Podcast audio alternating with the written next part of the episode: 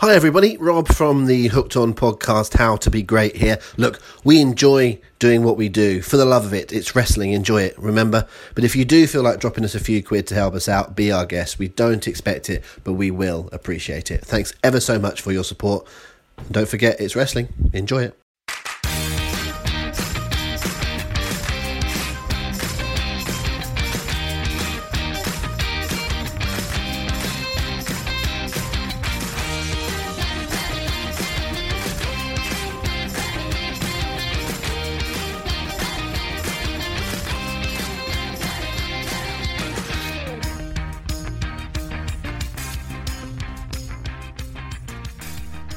Nikolai Volkov, Alexander Rusev, Lana, Ivan Koloff, Nikita Koloff. Who else is there? Vladimir Kozlov. We're coming for you. We're coming to your country. We're going to Russia, Paul. We've qualified for the World. Oh, hang on, this is a uh, wrestling podcast, isn't it? I always forget this is a Oh, wrestling well- podcast. Let's tie it in a little bit. It was glorious, was it not? Glorious! What a game! What a performance! England are going to win the World Cup. It is absolutely undisputed. I just realised, by the way, pretty much every one of those Russians that I just mentioned aren't Russian, are they? Ivan Koloff, Canadian. Nikita Koloff, I think, was from Minneapolis. Um, even even old Nikolai is from Lithuania, who we're actually playing on, Correct. Who are actually playing on Sunday. So hey, from the States, Rusev's Bulgarian. yeah, there you go. So I think uh, I think only Kozlov. I think only Kozlov qualifies for them. Anyway, you don't want to hear about football. I did that right at the top, just for Matt Barber, who uh, gave us a tweet during the week and said how much he enjoys my football analogies. But I know they annoy other people, so we will try and keep it to a minimum. If you're wondering what the hell we're talking about, Paul and I are recording literally about five minutes after England have just won 1 0 uh, to qualify for the World Cup, but played crap. Uh, but most of you don't care, so we will move on and do the show properly. Hello, everyone. Welcome to the uh, Hooked On podcast. I'm Rob McNichol, and joining me, uh, who is just about keeping his eyes open and uh, yawning his way through, is uh, Paul Benson. How you doing, Paul? Hey Rob, yeah, no, I'm good actually. I've got a cup. I've got a cup of builder's tea, a cup of peppermint tea, and um, moose tea and booker tea and Mister Tea, all in front of me, so I should be absolutely fine. You've all, you've forgotten Big Tea. who don't know I did forget. Big T, who had, don't, don't forget, had a match with Booker T Uh, uh, uh, for the rights to the tea. I was gonna. I was gonna say let's let's ask a, a, a writing question for our viewers. Put put on our Facebook page who Big T is better known as, and we trust you not to cheat, guys. Oh, Who they- is Big T better known as? They know that. They know that. Okay, okay, okay. That's fine. That's fine. You can. We'll, we'll do that. We'll play that. So you can write it in and send it to Ahmed Johnson competition, care of Hooked On podcast. Anyway, next. Um, I've not given it away there, have I? No, I No. think they'll, they'll have missed that, mate. It was yeah, quite little. probably was one that was quite clever. Um, uh, so anyway, let's uh, let's talk some uh, some proper wrestling. We're actually only three days away from uh, Hell in or around a Cell, as I like to call it. It's uh, it's a show which uh, is a specialised pay per view these days. It's a Hell in a Cell pay per view which uh, came out of the Bad Blood uh, pay per view, which can you believe is 20 years ago this week? How about that?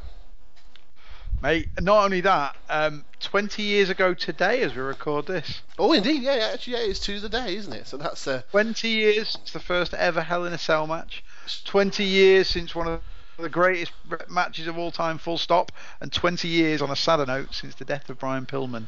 Oh yes, it was. It was. It was the night before, wasn't it? So yeah, that's uh, uh, yeah, mixed up. A lot going on around that pay per view. Indeed, and indeed, it sounds like a plug uh, for a sister pay per view, although we're not officially uh, involved with them in any sort of way. Now our uh, our tour is over, but uh, Bruce and Conrad on the uh, Something to Wrestle With podcast are going to be doing Bad Blood this week, I believe. So that's going to be. Uh, uh, they're probably recording that as we speak right now when we are. So uh, I'm sure once you've listened to this, because we are your podcast number one in all of your hearts, uh, I'm sure Bruce and Conrad are number two, or maybe number three behind, because WCW uh, with our friend Ayers. Uh, I'm, in, I'm determined to get one in for that every time we talk about it. Um, we are getting no money. We are not the Jericho Network. We don't get any residuals or anything. But uh, I'm just trying to. Uh, the, the more I, the more I'm nice to Dean, the more I'm, I'm sure he'll be uh, a cock the next time he comes on. Hi, Dean. Um, Anyway, yes, so the Bad Blood was 20 years ago this week. I've got a trivia question. Before we get into all sorts of Hell in a Cell shenanigans, here's a question for you. It's a two part question. One, how many Hell in a Cell matches were there before there was one that did not include Mankind, Triple H, or The Undertaker? And the second part, one. who who were the competitors? So, how many were there before? Um, there was one which didn't involve any of those three, and I use all gimmicks, so don't, I'm not catching you out on it being Cactus Jack or Dude Love or anything like that. Um, so the uh, Ha- what? Uh, presumably the kennel, kennel in a cell doesn't count either. that doesn't count. No, that doesn't count. Okay, so I feel like I should know this. Um, so Triple H, Mick Foley, Undertaker, they're the three. Yeah, the they? three. Which was the first one, and how many were there before uh, before someone else was was involved? Right. Well, I could sit here probably and try and go through it chronologically, but I'm not going to do that. No, because we, ha- we haven't gonna- all night. I, I, I tripped myself one we haven't got time, and it's a rather boring podcast, to be fair. I'm going to take a slight punt and say, and I, first of all, I'm going to ask you: Was Randy Orton one of the two guys in it, Yes, he was. and was his opponent John Cena? Correct, sir. In the very first Hell in a Cell podcast, in the first podcast, in the first ever, the first ever Hell in a Cell pay per view, uh, in uh, in 2009, uh, the uh, there, there were three uh, Hell in a Cell matches that night. One of them was Undertaker versus CM Punk. One of them uh, was the Generation X versus Legacy, and the other one in the middle there was yeah. Randy Orton versus John Cena. So how many had there been? So what number pay? What number match in the in Okay. lineage of paper in the lineage of Hell in a Cell matches? So it was nine years into the gimmick. Um, I would say It was. I'm going to work twelve on the years. tw- twelve years into the gimmick. Sorry, no, you're right. Twelve years. I'm going to work on the basis that for six of those years they did one per year, and six of those years they did two. So I'm going to say 18. I'm going to say there was 18 Hell in a Cell matches before that one. So you're saying that Cena versus Orton was Hell in a Cell match number 19? I am, yes. It is number 18. You are one off. As uh, as Ken producer was here, one there, one match out. Um, but it's, can I uh, have my uh, Can I have my Hell in a Cell Master T-shirt, please? uh, no, you're going to have to name uh, three in ten uh, the greatest Brooklyn Brawler matches. Red Rooster, um, Shawn Michaels on the house show, uh, and some random battle royal uh, at Madison Square Garden. That was the exact three that I had. Very well done, and I'll send you the T-shirt. No. Um, uh, we've really thrown people now, haven't we? If there's young people listening to this podcast that don't watch football and don't listen to Radio 2, we've absolutely killed them so far in this podcast. Um, uh, listen to Ken Bruce in the mornings when you get uh, middle-aged like me and Paul. They're good. Um, Popmaster half ten. That's the uh, that's the key. Uh, anyway, um, yeah, so good knowledge though. I think you did work quite well there. What um, if you tried to do it properly and go all the way through from the start? What you forget is that two of the first four um, Hell in a Cell matches, according to the official lineage, were actually on Raw. We're on Raw, yeah. There was um, there was a tag team match, wasn't there? Was it um, Mankind and uh, Mankind and Austin against Undertaker and Kane? Is that Yeah. right? Uh, Got the there's, there's a there's a mix-up of that, yeah. Undertaker and Austin versus Mankind and Kane. And wasn't um, there then Kane versus Austin or something like that? Or Kane versus Mankind? No, it's um. So what we had was um. So Undertaker and Austin was and versus Mankind and Kane was only a couple of weeks um before the King in the Ring with the famous Mankind off the top of the cell. yeah. uh, which was the second ever um, Hell in a Cell match. Um, but that was a couple of weeks before, so that was ostensibly uh, a, a promo for the uh, for the main one. Um, Yeah. But the, the the fourth one is down as Mankind versus Kane as a no contest on Raw in the middle of August '98, and there wouldn't be another one until Undertaker Boss Man at WrestleMania 15 in, at uh, WrestleMania. So um, there seems to be just a, a, a we just chucked out something on Raw one night um, between Mankind and Kane, and it ended in a no contest. So um, after that, it did tend to get onto a onto a good little run. I'm just going to quickly whiz through. You can stop me if there's anyone you want to talk about in particular. Um, but after those five that we've mentioned, um, number six is probably uh, one of the better early versions of the Hell in the Cell, which is Triple H versus Cactus Jack, which was the uh, the, yes. fir- the first ever of many Mick Foley retirement. Was it the second Mick Foley retirement? I forget. It uh, loses me a little bit, but. Uh, First, it was the first. that was the first one. Um, Yeah. So that was in uh, February 2000, and there was one at the end of that year, which was the uh, multi-man match between Kurt Angle, Undertaker, Triple H, Austin, Rikishi, and The Rock. Remember Rikishi doing that uh, backdrop onto yeah. the uh, onto the peanuts or whatever they were. Um, then you go another 18 months or so before you And let me tri- guess. Let me try and guess. Uh, let me try and guess these because I can Okay. surely get a few in here. Go. Was this Triple H Jericho? Triple H Jericho, yep, Judgment Day after WrestleMania uh, 2002, and then we've Yep. got another. Oh, what's May to October? Five months. So you got five months before there's one at No So- Mercy. No Mercy it would have been obviously Brock Lesnar against uh, The Undertaker. That's correct. And the next two are both at Bad Blood. So it's June 2003 and June 2004. June 2003 and June 2004. Okay, so June 2000. Uh, I, can get, I know the June 2004 one was Triple H Shawn Michaels. That's correct. Um, June 2003 one throw me a bit. Oh no no no! It was um, Mick Foley against Triple H. it wasn't. It was Triple H versus Kevin Nash. Of course, Mick, Mick- Foley was the referee. Mick Foley was the ref. Of course, yeah. And, and then we are going to uh, it's another year. They're quite disciplined at this point, you know. So this is match number twelve. ma- Match number twelve, and actually, if we take out those two Raw ones, which I, I don't feel really count, so the tenth um, Hell in a Cell match came in 2005, nearly eight years after the first one. So they're pretty disciplined at this point. Um, So we're going to Vengeance, June 2005. What are you saying? That's an easy one. That's Triple H Batista. Yeah, okay, good stuff. Uh, later that year, so another six months, and we're doing Armageddon. Armageddon at the end of 2005. So let me think. What would have been going on there? Well, I know it was that was the. I'm pretty sure that was the triple threat where Goldberg dropped the title back to Triple H. Um, so Armageddon 2005. Man, um, but but but but. but you're gonna have to help me with this. I'm afraid. I'm gonna kick myself. Well, I think go with the go with the theme of Armageddon. Who and, and, and knowing that one of our three uh, three people that we've been talked about with the trivia Oh. question. So Undertaker get- Batista. it is no, not quite. Undertaker versus Randy Orton. Um, at the, at, Oh, the Armag- at the Armageddon, Yeah, of course. Yeah. And then uh, we go to Unforgiven the following September. So it's September 2006. So we've got another nine or ten months or so before we do what Well, Unforgiven. that would that would have been tri- that would have been Undertaker Batista. No, Nope. it would. This would be uh, the two on three handicap. Triple Okay, H and alright. Shawn Michaels versus Mr. McMahon, Shane McMahon, and the Big Show. Right. Okay. This is where I get into territory I lose it now. I think. Okay, well, well, I'll, I'll help you out a little bit. Sept- that was September 2006. We then go to November 2007. So again, discipline. We've got over a year before the next one, and it is now you can say it. Batista against Undertaker That's Batista. Survivor Series. That's was that not the one where the Edge, where the Major Brothers became the Edgeheads? Oh mate, I'm. I'm really not very good at um at uh, getting the ins and outs of those kind of things. But I will give you that uh, Undertaker versus Edge at the following uh, sub- the sub- following SummerSlam in Yeah. August 2008 was uh, was the next Hell in a Cell, and then we get on to the uh, the Hell in a Cell pay per view in October 2009. So it is worth noting that again, if we take out those two Raw matches, um, then we only had we had 14 Hell in a Cell matches in you know a little over 11 years.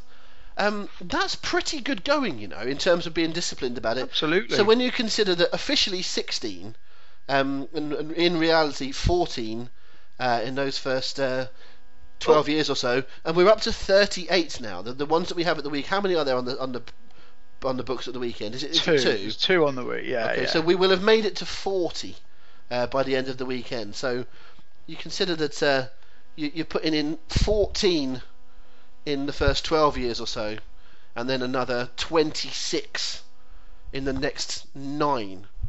It Doesn't does- that say everything you need to know about modern day? WWE? And if I started to try and go through this, you did very well actually in terms of remembering uh, a lot of those. It's A lot of those matches like football results. I could I could reel you off football results from 1995, 96, but I couldn't tell you any from 2015. Well, I'll tell you partly why that is because in 1995 you didn't have a mortgage. You weren't worrying about a mo- you weren't worrying Yeah, about mo- right. you weren't worrying about a mortgage. You were worrying about pubic hair, and there is a big there, there is a big difference about what, what you remember uh, when you're a child and you think the world is on you because you've got you know your SATs exams coming up, and actually it's a life is a piece of piss at that point. And then at some point you grow up and you realise that uh, there's lots of things to worry about other than football results and wrestling. Um, not at the time, we still care about it at the time, but uh, almost certainly if we tried to go through all of the matches from the last two or three pay-per-views we would struggle to get even half of the matches and they've only just happened whereas i bet we could go through the entire year 1995 and get almost every card spot on It's just life a way. lessons, kids. Life lessons. It's Enjoy just- while you can. It is absolutely true. It's boring. This is the boring podcast so far in terms of Rob and Paul talking about Radio 2 and memory loss and getting old, folks. Uh, but I sense actually that quite a lot of our listening audience are uh, contemporaries of ours from uh, coming along to our parties. I think I think our median age is probably in its early 30s. So um, I think people are, uh, are getting what we're uh, get, smelling what we're cooking, as it were. And what I'm cooking at the moment uh, is some sausage rolls, which we're going to eat after the podcast. It's not Um, pot noodles anymore. Uh, no, no, no, no. I've never, never eaten pot noodles. You know, never been me that. Even when I Do was? I- even when I was a student, I never ate pot noodles. I still had a bit more class than that.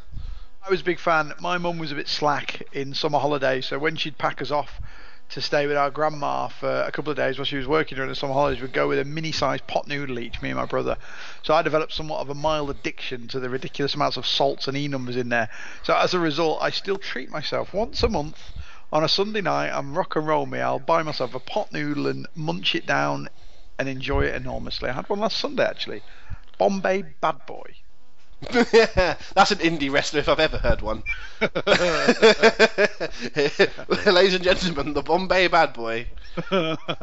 well, my pot noodle I had could probably work a better match than Jinder Mahal anyway. So Or see, sweeping, sweeping judgment about an entire nation just because we said Bombay. Oh, Jinder Mahal has to be from Bombay, despite the fact there's a billion Indian people. You have to suggest that they're all from the same place. Actually, he's Canadian as well. I think he's from Calgary. let's Um, let's be fair. He is probably probably the best um, wrestler of Indian descent in WWE of all time. But when his compen- contemporaries are Tiger Ali Singh and the Great Khali, you've not got a lot to add up to, have Yeah. you? Well, when when when, Son, when Sonjay Dutt gets in the uh, 205 live, then he'll have a uh, a competitor because Sonjay can go, by the way. But um, oh, absolutely. uh, let's um, let's get back to topic. Um, we're talking about the Hell in a Cell uh, gimmick concept, obviously, because the uh, the pay per view is is coming on this Sunday, and we've touched on the fact that we kind of think that the gimmick is uh, is slightly overplayed. The fact that you can't really remember uh, a great deal of the last 26 or so that have taken place over the last nine years is telling of that. However, there are plenty that you can, even even despite the fact that we've had uh, uh, rather too many. I assert, Paul, that this is still a gimmick match that works in the right capacity. It is overbooked, it is overdone, and I don't think it elicits the same reaction as it used to. You know, the timing of it forcing a sort feud to have to go into a cell, you know, as opposed to a feud is so intense that it has to go into a cell, I think has really affected it. And I think when you, you know, when you go through, um, you know, everything that could possibly happen, um, you know, there is a, it's interesting that they've not put the title match in this pay per view inside the cell. Perhaps they've realised that it's not quite the blood feud that uh, some other things are. So they've gone with Shane and Kevin Owens in the cell, and also the uh, New Day and Kof- uh, New Day and the Usos, which which should be a lot of fun. We'll get on to some other matches later, folks. Um, but in so in your heart, just for, forget the build up, forget the um, the way things have gone. Is Hell in a Cell a match that you like as a as a wrestling viewer? Um, uh, yeah, yes, broadly. I suppose if you took an average over those 38 um, Hell in a Cell matches, yes, I very much enjoy it. But I totally echo your thoughts that um, from being a feud ender and a real sort of logical match um, to, to, to take place in a given feud, now to put it in a, a point of the calendar and shoehorn feuds into there has massively affected um, how interesting it's been. And if you just look back at some of the last few combatants and last few matchups in there, you kind of just shrug your shoulders and think, oh, you know, why? Why bother? Yeah. Oh, and by the way, just sorry, just to stop you there, looking at the list of Hell in a Cell matches, when you said there's been 38, you are actually including the ones listed for this Sunday. So there's actually been 36. Oh, is that is that right? Okay, I do beg your pardon. Yeah. Um, uh, oh yeah, Still, you, you your, are, point, your point completely stands. yeah, you are correct. There's a, there's a couple there. There's a couple out, but um, um, I quite like Hell in a Cell because I think there's a there's a logic to it um, in terms of for most of the matches that they've done. Um, and I was going to mention this in the last podcast. I forget what the context was, and I ended up not saying it for whatever reason. We just drifted onto another topic. But we were talking about match quality and, and how certain matches get put together. I think we may have been talking about cruiserweights. I'm not sure. Um, but I remember. I, I apologise to whoever it was because I can't remember who came up with this, and it certainly wasn't me. Um, but they said that if if you took the exact match that Triple H and Undertaker had in the Hell in a Cell at WrestleMania, and went and wrestled it in an indie show in front of five, 500 people, it would die on its ass because it Yeah. was slow and plodding and boring and too many, you know, too many moments where nothing happened. Where actually, when you watch the match, because it was Triple H and Undertaker and to a lesser extent Michaels as the referee, it was actually an epic. It was a great match. It was perfect. It was full of drama. It had great moments in it because those pros, those old pros, went slowly and did something big and it sunk in and the cameras went up close to their faces and you got the reaction shots and the crowd. You couldn't do that in a small hall where the crowd go, hooray! They're expecting to do something again. And if it was unknown wrestlers doing it, it just wouldn't have worked. It's a testimony um, to those three individuals that worked it so perfectly. The danger of something like the cell is that you can overwork in it and you can go and try and do too much out there. The best matches you'll find if you go back, because you believe in the characters, you believe in the feud, and they're allegedly trapped in this uh, in this quote Devil's Playground or whatever whatever the, the uh, is it Devil's Playground this one or is that the uh, Elimination Chamber? Um, I think it's I interchangeable. think it's the elimination. Yeah, I think it's elimination chamber I actually. I think it's interchangeable anyway. But um, uh, one one of them is Satan's structure, so I think that might be the elimination. Chamber. Anyway, it doesn't matter. Um, but the point is that it's not just about the match; it's about who's in the match. And I get the feeling um, that there could be a you know a couple of decent ones on Sunday because I I, I, I kind of like the feel of both of the feuds going in for different reasons. And again, we'll get onto that. But um, yeah, generally speaking, I I'm I'm thumbs up to the Hell in a Cell concept because I'm down on a hell of a lot of gimmick matches. I don't, for example, I don't like cage matches, and you know you can argue to me, oh, it's the same thing, and it's it really isn't because the weird logic of the WWE cage match that you have to escape to win has, has never really resonated with me, and plus no one ever gets through it without there being some sort of interference. Um, and plenty of other matches that just depress me. Um, but Hell in a Cell I tend to find has got a bit of logic and a, a bit of depth to it. So I think we could be on safe ground for Sunday. Yep, agreed. When it comes to um, the title of it, I joked around at the start of the podcast that uh, it's called Hell in and Around a Cell. Um, that is a reference to the fact that even you know from the very very start of this um, concept, matches almost always seem to get out in some manner. I'd really like it if they tried to put together a run of matches that just stayed in the cell, and there was no breaking of the cell. There was no someone starts it on top. There's no EMT needs to run in to get the ref, and then therefore um, there's a door open. No, no wire cutters being used to. Fo- Do you know what I mean? There's so many different ways of that people get in and get involved. I, I find it a bit mind numbing, and I I recall. Um, was it man? I think it's in a. I think it's a reference something in Mick's book every week. But uh, I think Mick Foley once wrote something in his book that there was some flat, um, sort of two counts and so forth in one of his Hell in the Cell matches, and he realised that no one was buying it because everyone was just ex- expecting at some point you're going to get out of the cell, and you're going to get on top of the thing. Yeah. And so, um, you know, when you've got Shane McMahon in a match, you sort of think, well, surely, surely Shane is going to jump off something high. Um, and we've already seen the, uh, the you know the Shane and Undertaker thing, so um, you almost feel that uh, getting into the cage is going to be more interesting than getting out of it. Well, in this particular instance, they've, they've already telegraphed that it's a falls count anywhere match. Um, they've specifically said that, so I'm wondering whether they're actually going to start with the door open, which I guess is just a way of not having to come up with that ingenious way of them getting in and out the cell. Imagine Um, that! Imagine that as the door open. The, the, the whole point of a bloody great cell is so that you may as well do, may as well do hell hell in a climbing frame. But if, if, if you're going to do it that way, the Well, whole point of the bloody cell I agree. would be to keep you in there. Yeah. Anyway, well, we'll not get. Let's not Not in this out- one.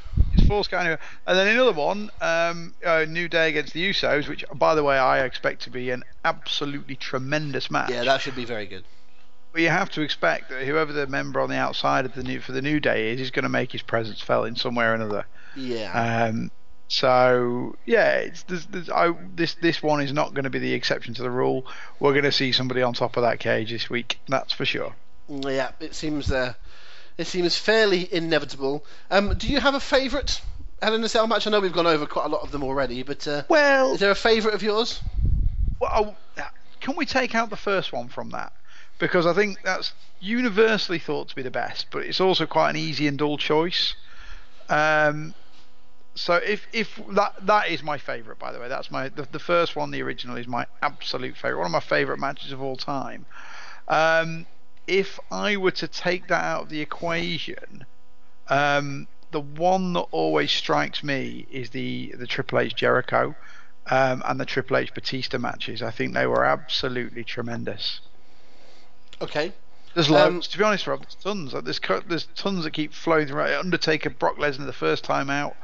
I just think it's got such a great, such a great grinding, brutal stipulation match, especially its e- early years. That there's so much, so much you could do with it, and so many examples of great uh, matches on it.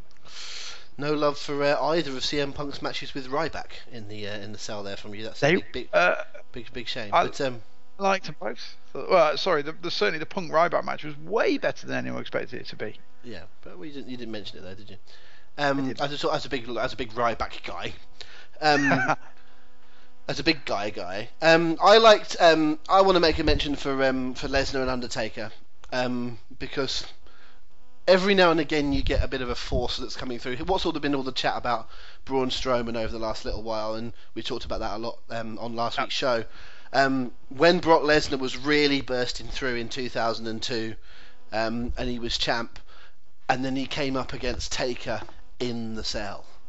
Yeah. and, and lots go lots went on in that match. It's not as you know simple and straightforward as just a just a match, but you know after a big bloody war, and I mean that in two senses of the word, Brock Lesnar got his hand raised, and you know you put Brock Lesnar over Undertaker in the cell. That is your statement of this is our guy, and it's also a Well, statement of Un- Undertaker every now and again. In, in, in history, has lost at the right time, as if to say, you know, this is the guy. He lost to Batista, you know, in one of those cell matches, and it's like so that's it's a real sign. If you can beat Undertaker in the cell, you know that's um, not if you can beat Undertaker in a casket match because bloody everyone beats Undertaker in a casket match because everyone cheats on him. But um, if you can beat Undertaker in a cell, then that seems to mean something. So I thought it was a really great match, but also a really meaningful match as well.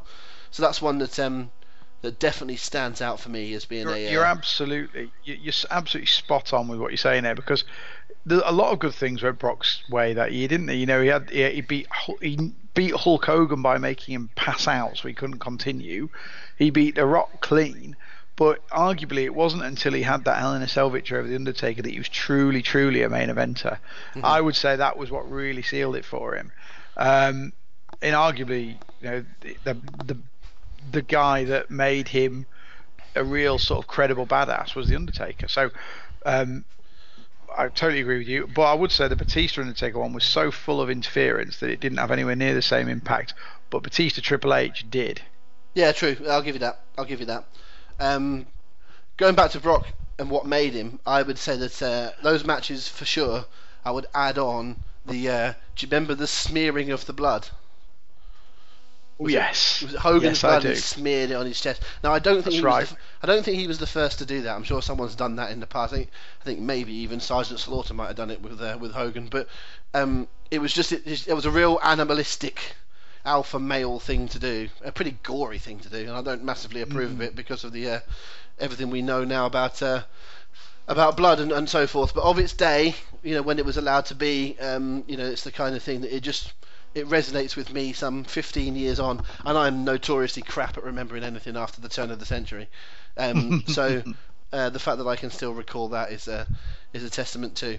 Um, let's have a little bit of a chat about the uh, the, the pay per view at the weekend, um, and we'll go in with those matches. We've already talked about them briefly, but um, um, do you expect first of all Shane and Kevin Owens to be the main event? I do. Yes, I think.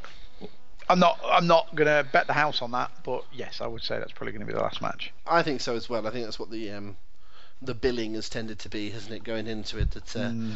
uh, that it's the most important match on there. That's what they talk about. Um, what do you think? How does how does it go? Is there a way? Because you know, we've got Super Shane here. You know, and it's the um, I, I you know hesitate to say that because it's such a sort of marky thing to say, but um, you know, Shane does have these magical powers and can you know, get her. And I love the fact that Owens called him out on that. By the way, that was such a great moment on TV when Owens said, "How come that you can get beaten up by Undertaker and still kick out, but I'm I need a pin and you you you get hit by a punch and you're down." I thought it was such a a brilliant piece of work to call them out on that.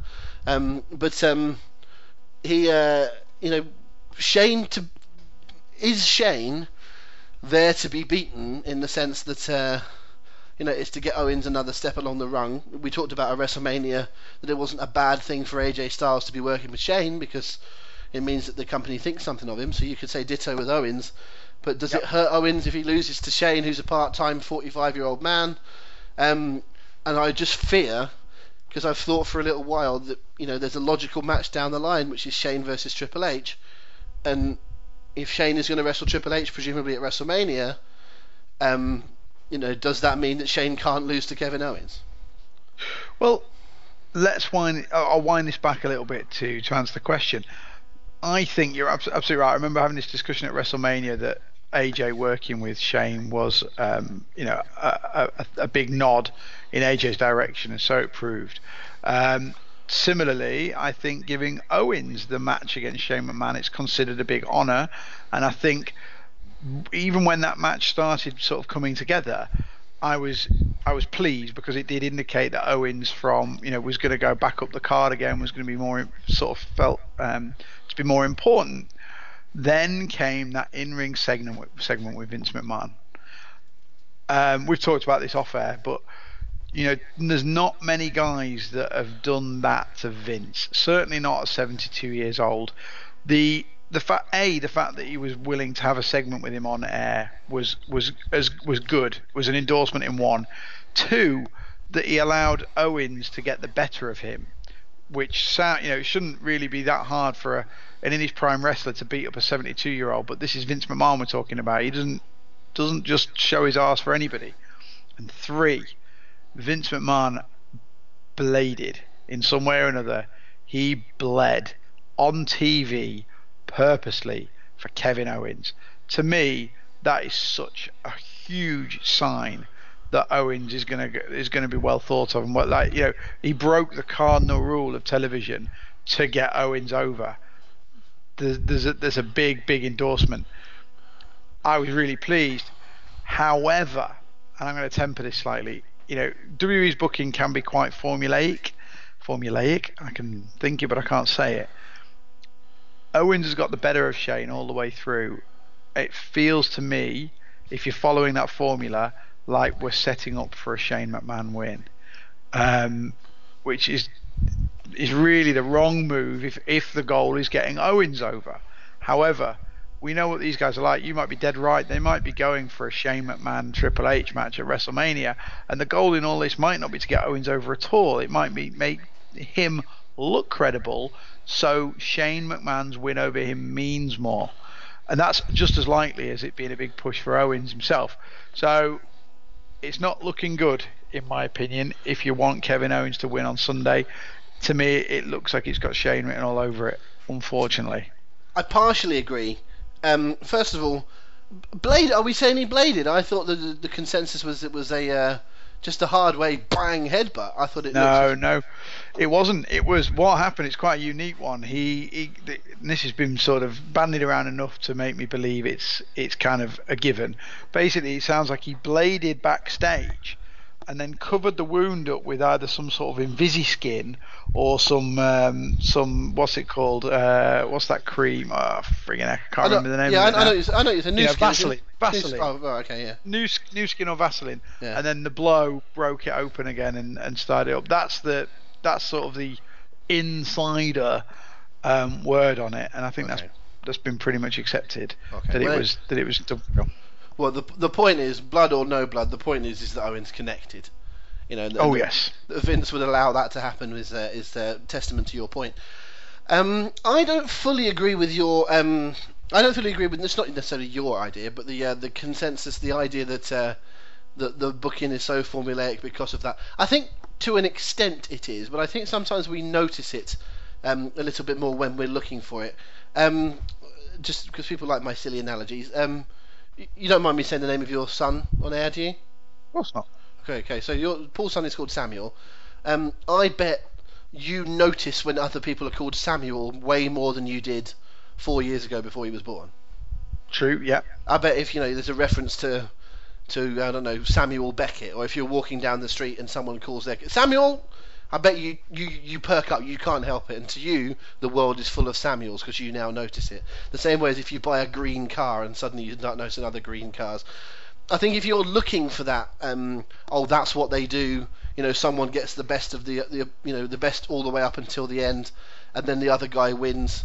Um, I think it does happen quite a lot, and I certainly think they, they they've gone for it a lot in the in the in the history of the company on the last show, as in, you know, if we've got two guys, if say it's I don't know Styles and um, Corbin this week, you know, Corbin would leave AJ lying on the last one because excuse me, because you know that AJ is going over at the pay per view, that sort of thing. I don't know about all of the matches in the build up. I think sometimes it can be, um, it can you can just be looking for a little bit. What I will say, what I agree with you on, um, is that I think that every now and again, if you look at how that, forget who's involved, forget personality, forget whether or not you should push Kevin Owens, forget whether or not Shane is part of the family. Well, you can't forget that completely, but you'll see why in a second. But forget about who people want to win, who's an indie darling, who should be pushed, who should be in the WrestleMania main event, who who's what age, who's overweight, who's a babyface, who's a heel. What matters a lot of the time is the story and how the story should play out. And the story that's being told is that Kevin Owens is a whiner. Kevin Owens is, doesn't deserve to be where he is, and Kevin Owens beat up a 70 year old man. What should then happen is the babyface son of the 72 year old man should win. He should You're win. right. He should win. Now, you can absolutely argue, oh, well, how could you have a part time 45 year old man beating someone as talented as Owens? Hey, and I'll hear you out and I'll agree with you. What I'm saying is, is that if you're telling the story and Owens wins, it's not a very good, it's not a very satisfying conclusion to the story as it should be because you might think Kevin Owens is great and you're cheering him, but ultimately he's supposed to be the dastardly heel here, and a uh, dastardly heels need to get their comeuppance in big matches. So maybe it's a good thing if Owens wins long term because it means that he's going on to something else and someone else is going to have to put him in his place. But generally speaking, when the McMahons are involved, the McMahons have to put someone in their place or a designated hitter. So that means Triple H. So Yeah. I don't see them bringing Triple H back to wrestle Kevin Owens. They could do. It's not beyond the realms. I was say I'm, I'm I wouldn't be surprised. I'd like to see it, but you know everything they've done with Triple H over the last little while has been Triple H the heel. I know he's a different character on NXT, but um, it wasn't all that long ago that Kevin Owens was was Triple H's guy. You know, it's I'm I'm not convinced by I'm not convinced by Kevin Owens versus Triple H. I, I'm not really I'm not really feeling it. So i listen, his history would suggest that that's the next place to go. I actually think I actually think you're right. I actually think Shane will win, and and I think Shane it will be a kind of the you know big Shane put put big Kevin back in his place, and then the next time we have to wheel Shane out may well be some sort of cross brand match. I, I still wouldn't I still wouldn't rule out some sort of you know if Daniel Bryan has gone by then, which is possible. I still wouldn't rule out some sort of Triple H and Angle versus Shane and someone kind of match with at WrestleMania with all the sort of the brand split and all that kind of thing coming into it because they often think more of the brand split than the fans do. So I'm getting way mm. ahe- I'm getting way ahead of myself, but I don't think Shane is done. Is the point, and I think there's more big matches in Shane. He can lose to Undertaker at WrestleMania, but if you're going to do, I think there's more chance. Put it this way, I think there's more chance of Shane being involved in a big match at WrestleMania next year than there is Kevin Owens. Uh, I would just about agree with that. And I'm not saying it should do, but I'm saying I think it's more likely. Therefore, and I know we're way ahead of WrestleMania, but we're only a couple of months away from the end of the year. And once you get to the end of the year, you're starting to get into Rumble territory. So, um, which is the road to obviously. So I think I'm gonna I'm gonna, you know, like, like we've often said on this podcast, we we no longer look at the betting odds because it tends to give away too much for us. But you know, if you were giving me even money the pair, which is poor from the bookies' perspective, but if you were giving me five to six the pair, which is how the bookies would price it up, you know, I'd be I'd have my money on Shane definitely. Yeah, me too. Okay. Uh, the other pay per view um, Hell in a Cell match uh, is the New Day versus the Usos. You've already briefly suggested that uh, you're very, very excited for this. Um, this should be an absolute doozy, shouldn't it? Oh, well, Dave, these guys these guys have put on so many good matches this year, and normally I'm not a fan of these feuds that just repeat the same match month after month ad nauseum. But when they're as good as this, and the personalities involved mesh so well, then bring it on because it still feels fresh. How long, how long have these guys been feuding now? Four months, maybe. Maybe maybe I'm a bit maybe that's a bit long, but certainly you know three or four pay per views worth. Um, and it's it's brilliant. It's absolutely brilliant. It just feels like it feels like a real competition. There's no personal issues other than that stemmed from the fact that these two teams want to be the best. Um, it's been entertaining. Out of the ring, the, the segments on on the weekly TV shows have been very good. The um, the pay per view matches have been absolutely outstanding. Um, absolute sin that the the match at SummerSlam was on the pre-show. Um, and put these four, uh, four or five guys, you know, whatever it turns out to be, in a Hell in a Cell, and I fully expect absolute magic. Can't wait, uh, and I don't really care who wins. I would hazard a guess at the Usos because I think they're going to be wanting to trade the titles back and forth again. But um, I, again, I'm not, I'm not going to die on that sword. But I think Usos win a phenomenal match. Where do you put the match on the card? Well, for me, I would put it in the main event. Okay, you know Because I think it's going to be. you know that's not going to That's happen. not going to happen. I think it'd be impossible to top. Um, if that was me, it would be main event. I would probably. I, I can't see it being the opening match. So, to, so in that, so with that respect, it'd be third from the top. So you'd, you'd have it, and then you'd have a buffer, and then you'd go into the main event. See, I, I think it goes second. Second. I think it goes second. They they often stretch the time. They put as much time as they can between Hell in a Cell matches, usually, just to spread it across the card. But I agree with you. I don't think it's an opener. I think Bobby Roode versus D- Dolph Ziggler is the most nailed-on opener of all time. Do you think? Dolph Ziggler is an opening match wrestler. You'll get the big, glorious sing-song at the start for, for Bobby. Bobby will beat him because that's because it's on that trajectory. I think that, and, and you know that is a match that is never ever going to be a five-star classic, is it? But it is also no way is it going to be under three.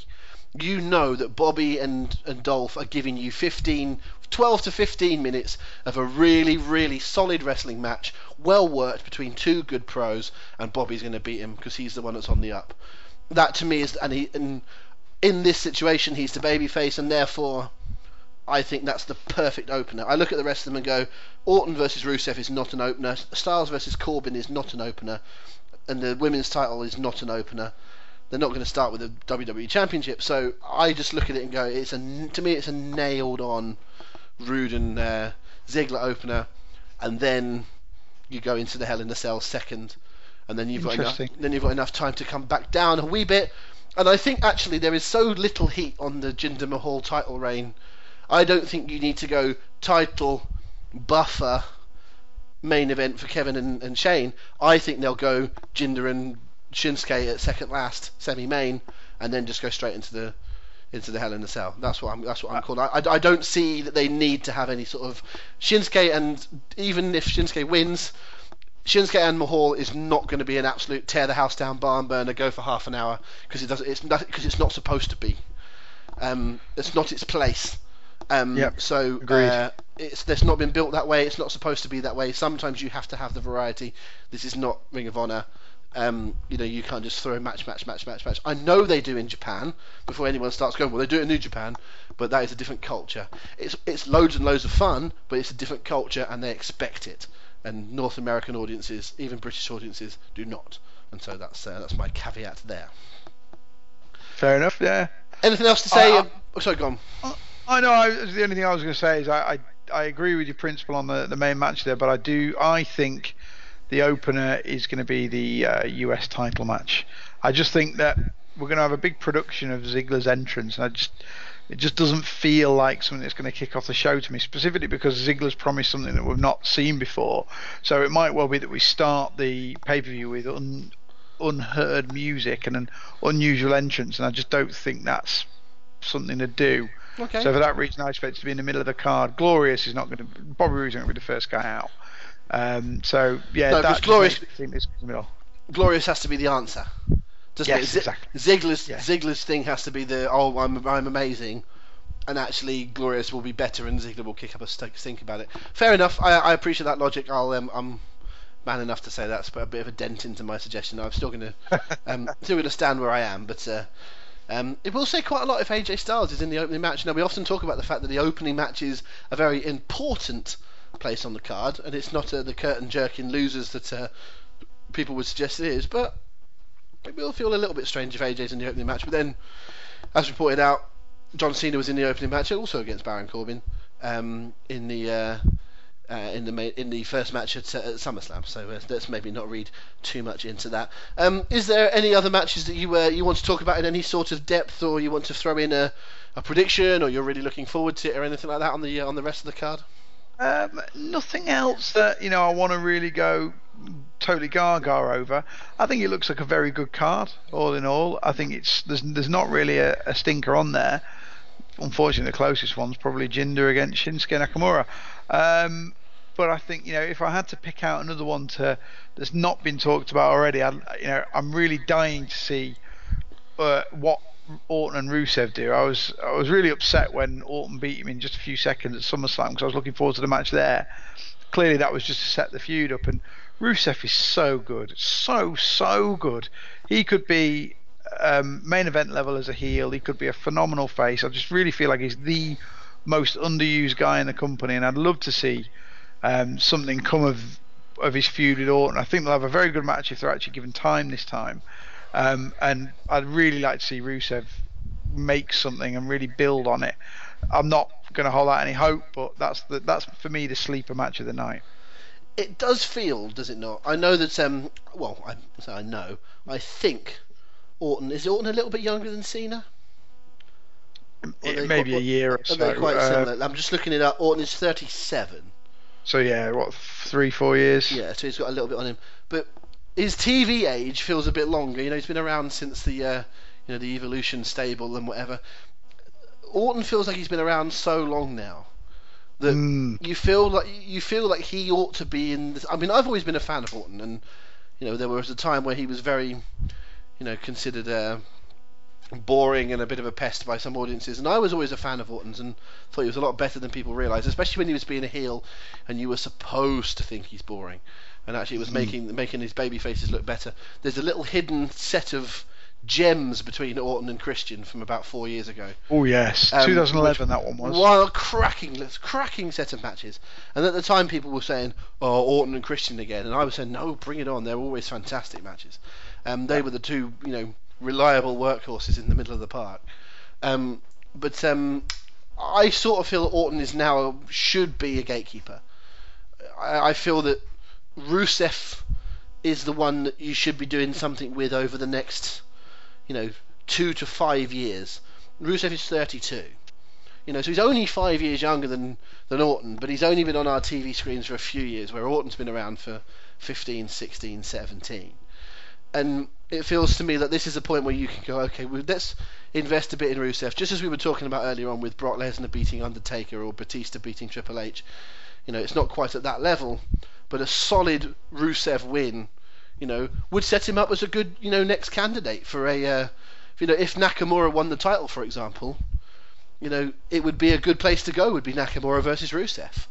It would Yep. be a good first, good first opponent after, after he's got the Jinder, you know, rematch out of the way.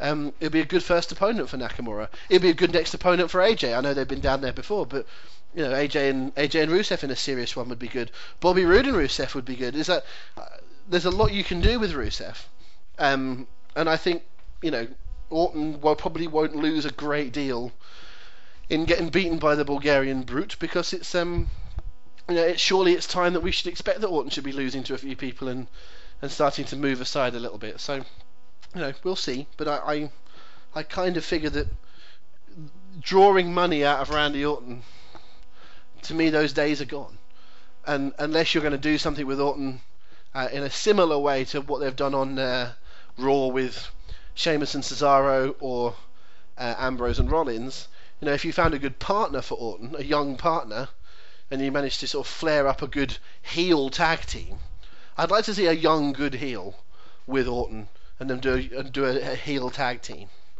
And uh, you know, in just in a similar manner to when you had Orton as the young guy in Evolution, you know, I'd like there to be someone coming along. Like if it was like a, uh, let's say like a, I know he's not young necessarily, but say a Drew McIntyre, if he got called up, you know, someone like that that could be a, a right nasty piece of work with Orton sort of pull, you know, pressing his buttons and getting him ready for the, the next step. I, would like that. I think that could work. I think Orton would work in that sort of role.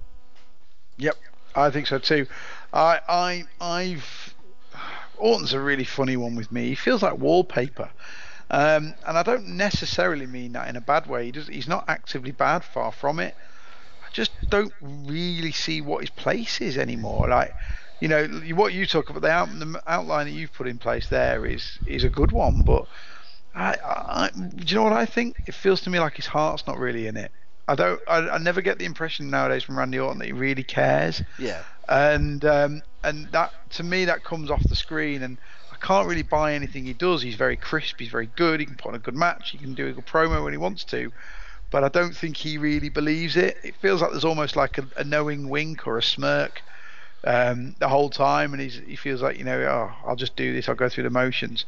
Um, and it really really impacts on my whole sort of his whole presentation, my enjoyment, my belief bit, my my investment in the character.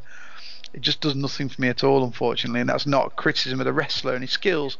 It's that I just don't think he's that bothered anymore. No, I th- I think you I think you're probably right, and I think that um, or even if you're not right, even if that's the perception to the outside mm. world, perception is reality.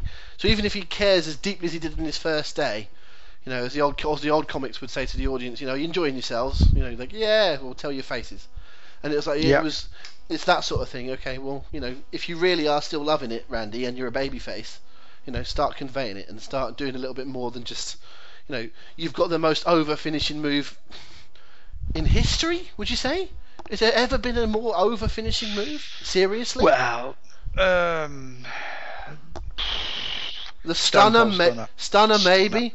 But it's yeah. like there are eight. There aren't many aren't many moves that you'd have like the RKO, which you can do from so it's, many different places, and it became it even became a cultural thing.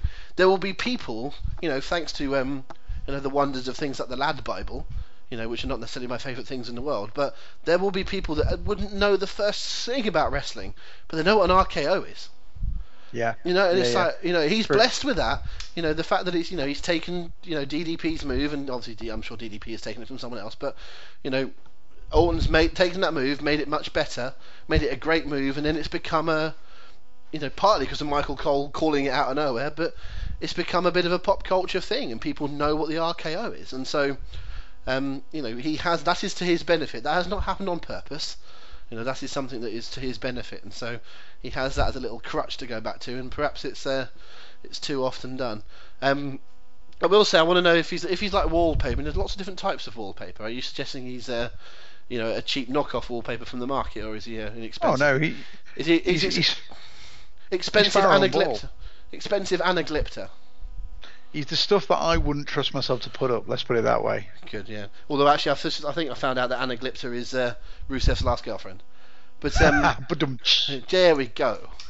Uh, speaking of the old comics, um, one match I want to quickly mention is um, I I think Charlotte versus Natalya should be really really good.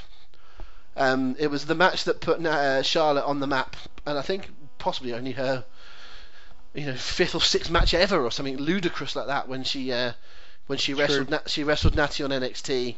Um, and they really made it was one of the early matches that they made something of.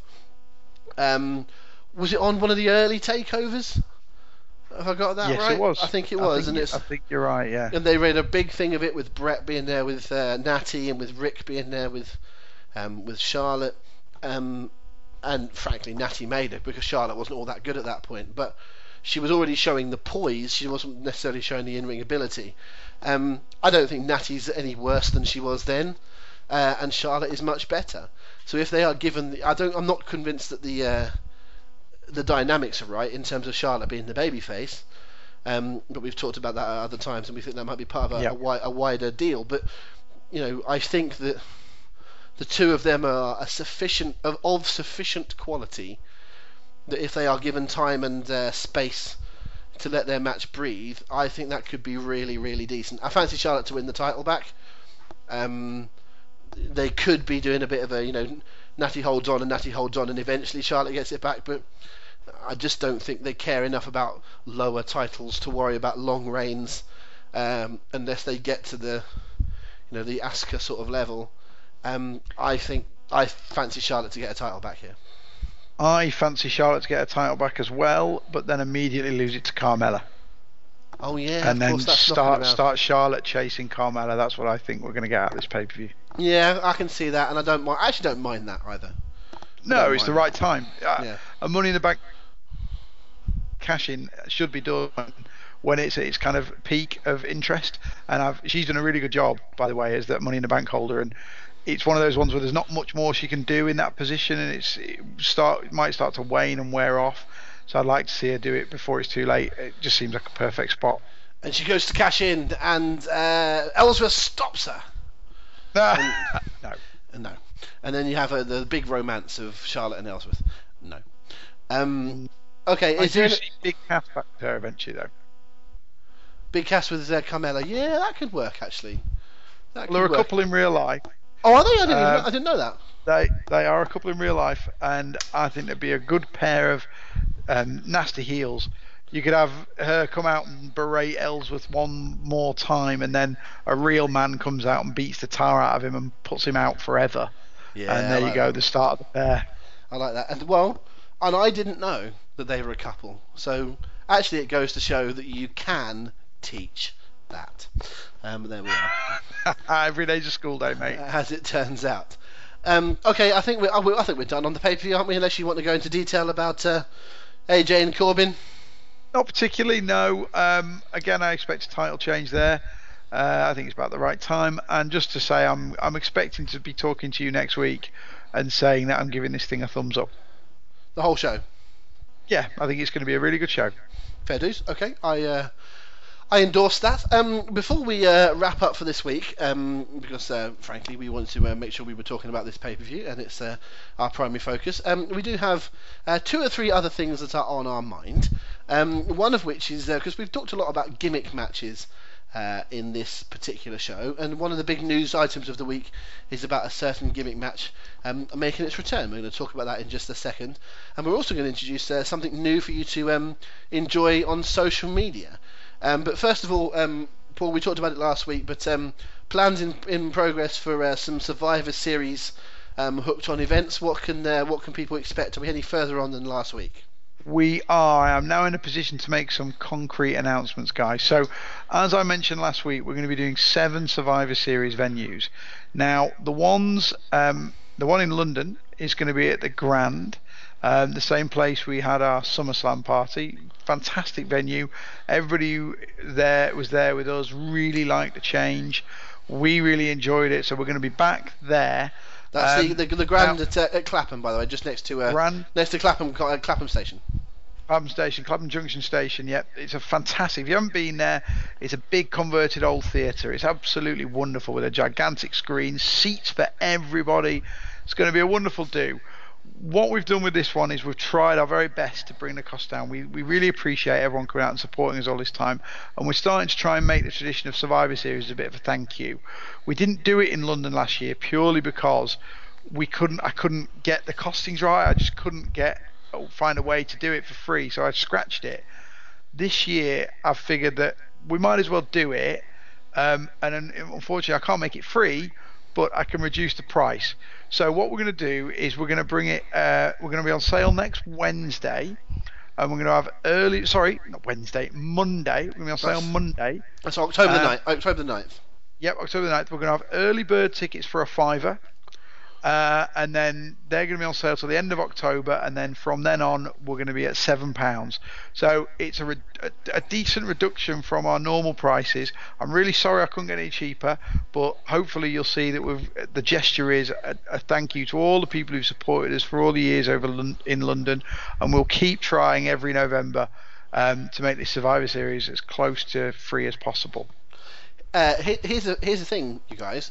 Uh, particularly for the other shows, um, the bigger we make um, the Rumble, Mania, and SummerSlam next year, uh, the more chance we have of being able to do some free stuff for something like some for like Survivor Series.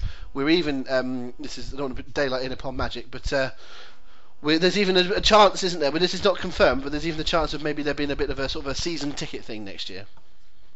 Yeah, potentially, potentially. Yeah. We'll. I have to do the maths on that, but yeah. we'll see. Um, and then outside of London, we've got six parties. We're going to be at Shooters. We're going to be at every Shooter sports bar in the country.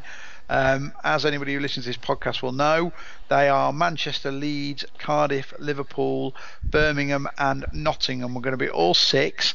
Now, they are going to be free events. They're going to be slightly pared down from what we normally do. It's not going to have all the bells and whistles, but you're going to get the quiz. You're going to get um, Survivor, uh, yeah, Survivor Series as the pay per view. You're going to get your wrestling tunes. So all the elements are there. It's not going to quite be as as organised and as sort of presenter led as all our other stuff, but we think you'll enjoy it. It's going to be a free um, party each one. As per all our events at Shooters, the opportunity is there to book tables. They do really cool little packages there. It's a fiver if you want to book a table, and for that you get your table, your seat, you get a beer and a burger as well. So it's a nice little nice little package that we can book, uh, and that's going to be available again from Monday excellent stuff. So if you're thinking about uh, Survivor Series, not all that far away. It's in the uh, in the middle of November, so it's about uh, uh six or seven weeks or so. Um, so get yourself uh, get yourself um, thinking about uh, where you are, and just um, just very quickly, if people want to um, go anywhere for more, more information, social media wise, they can visit us at.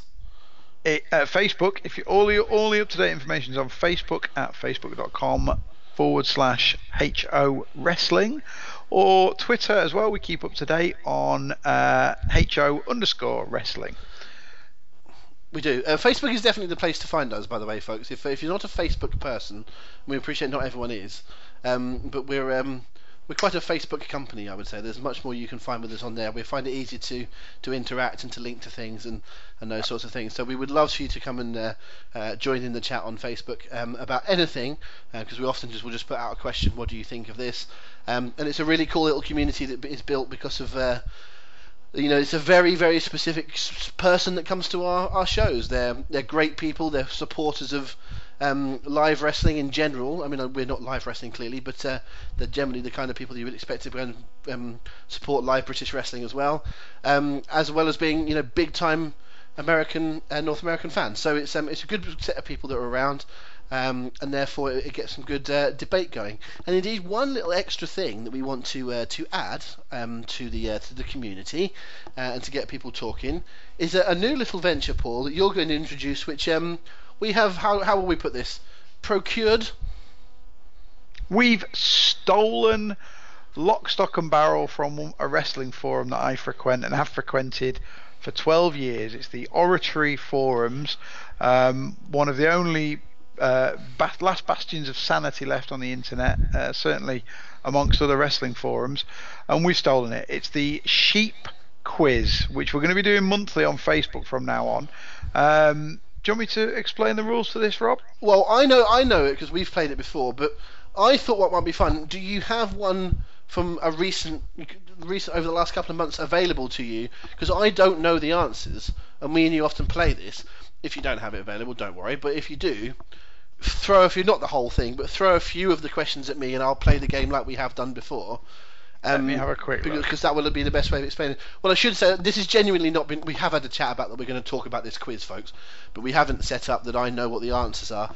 Genuinely, um, Paul and I play this most. But Paul plays the quiz on the uh, or has played the quiz because it's now stopped um, on the forum.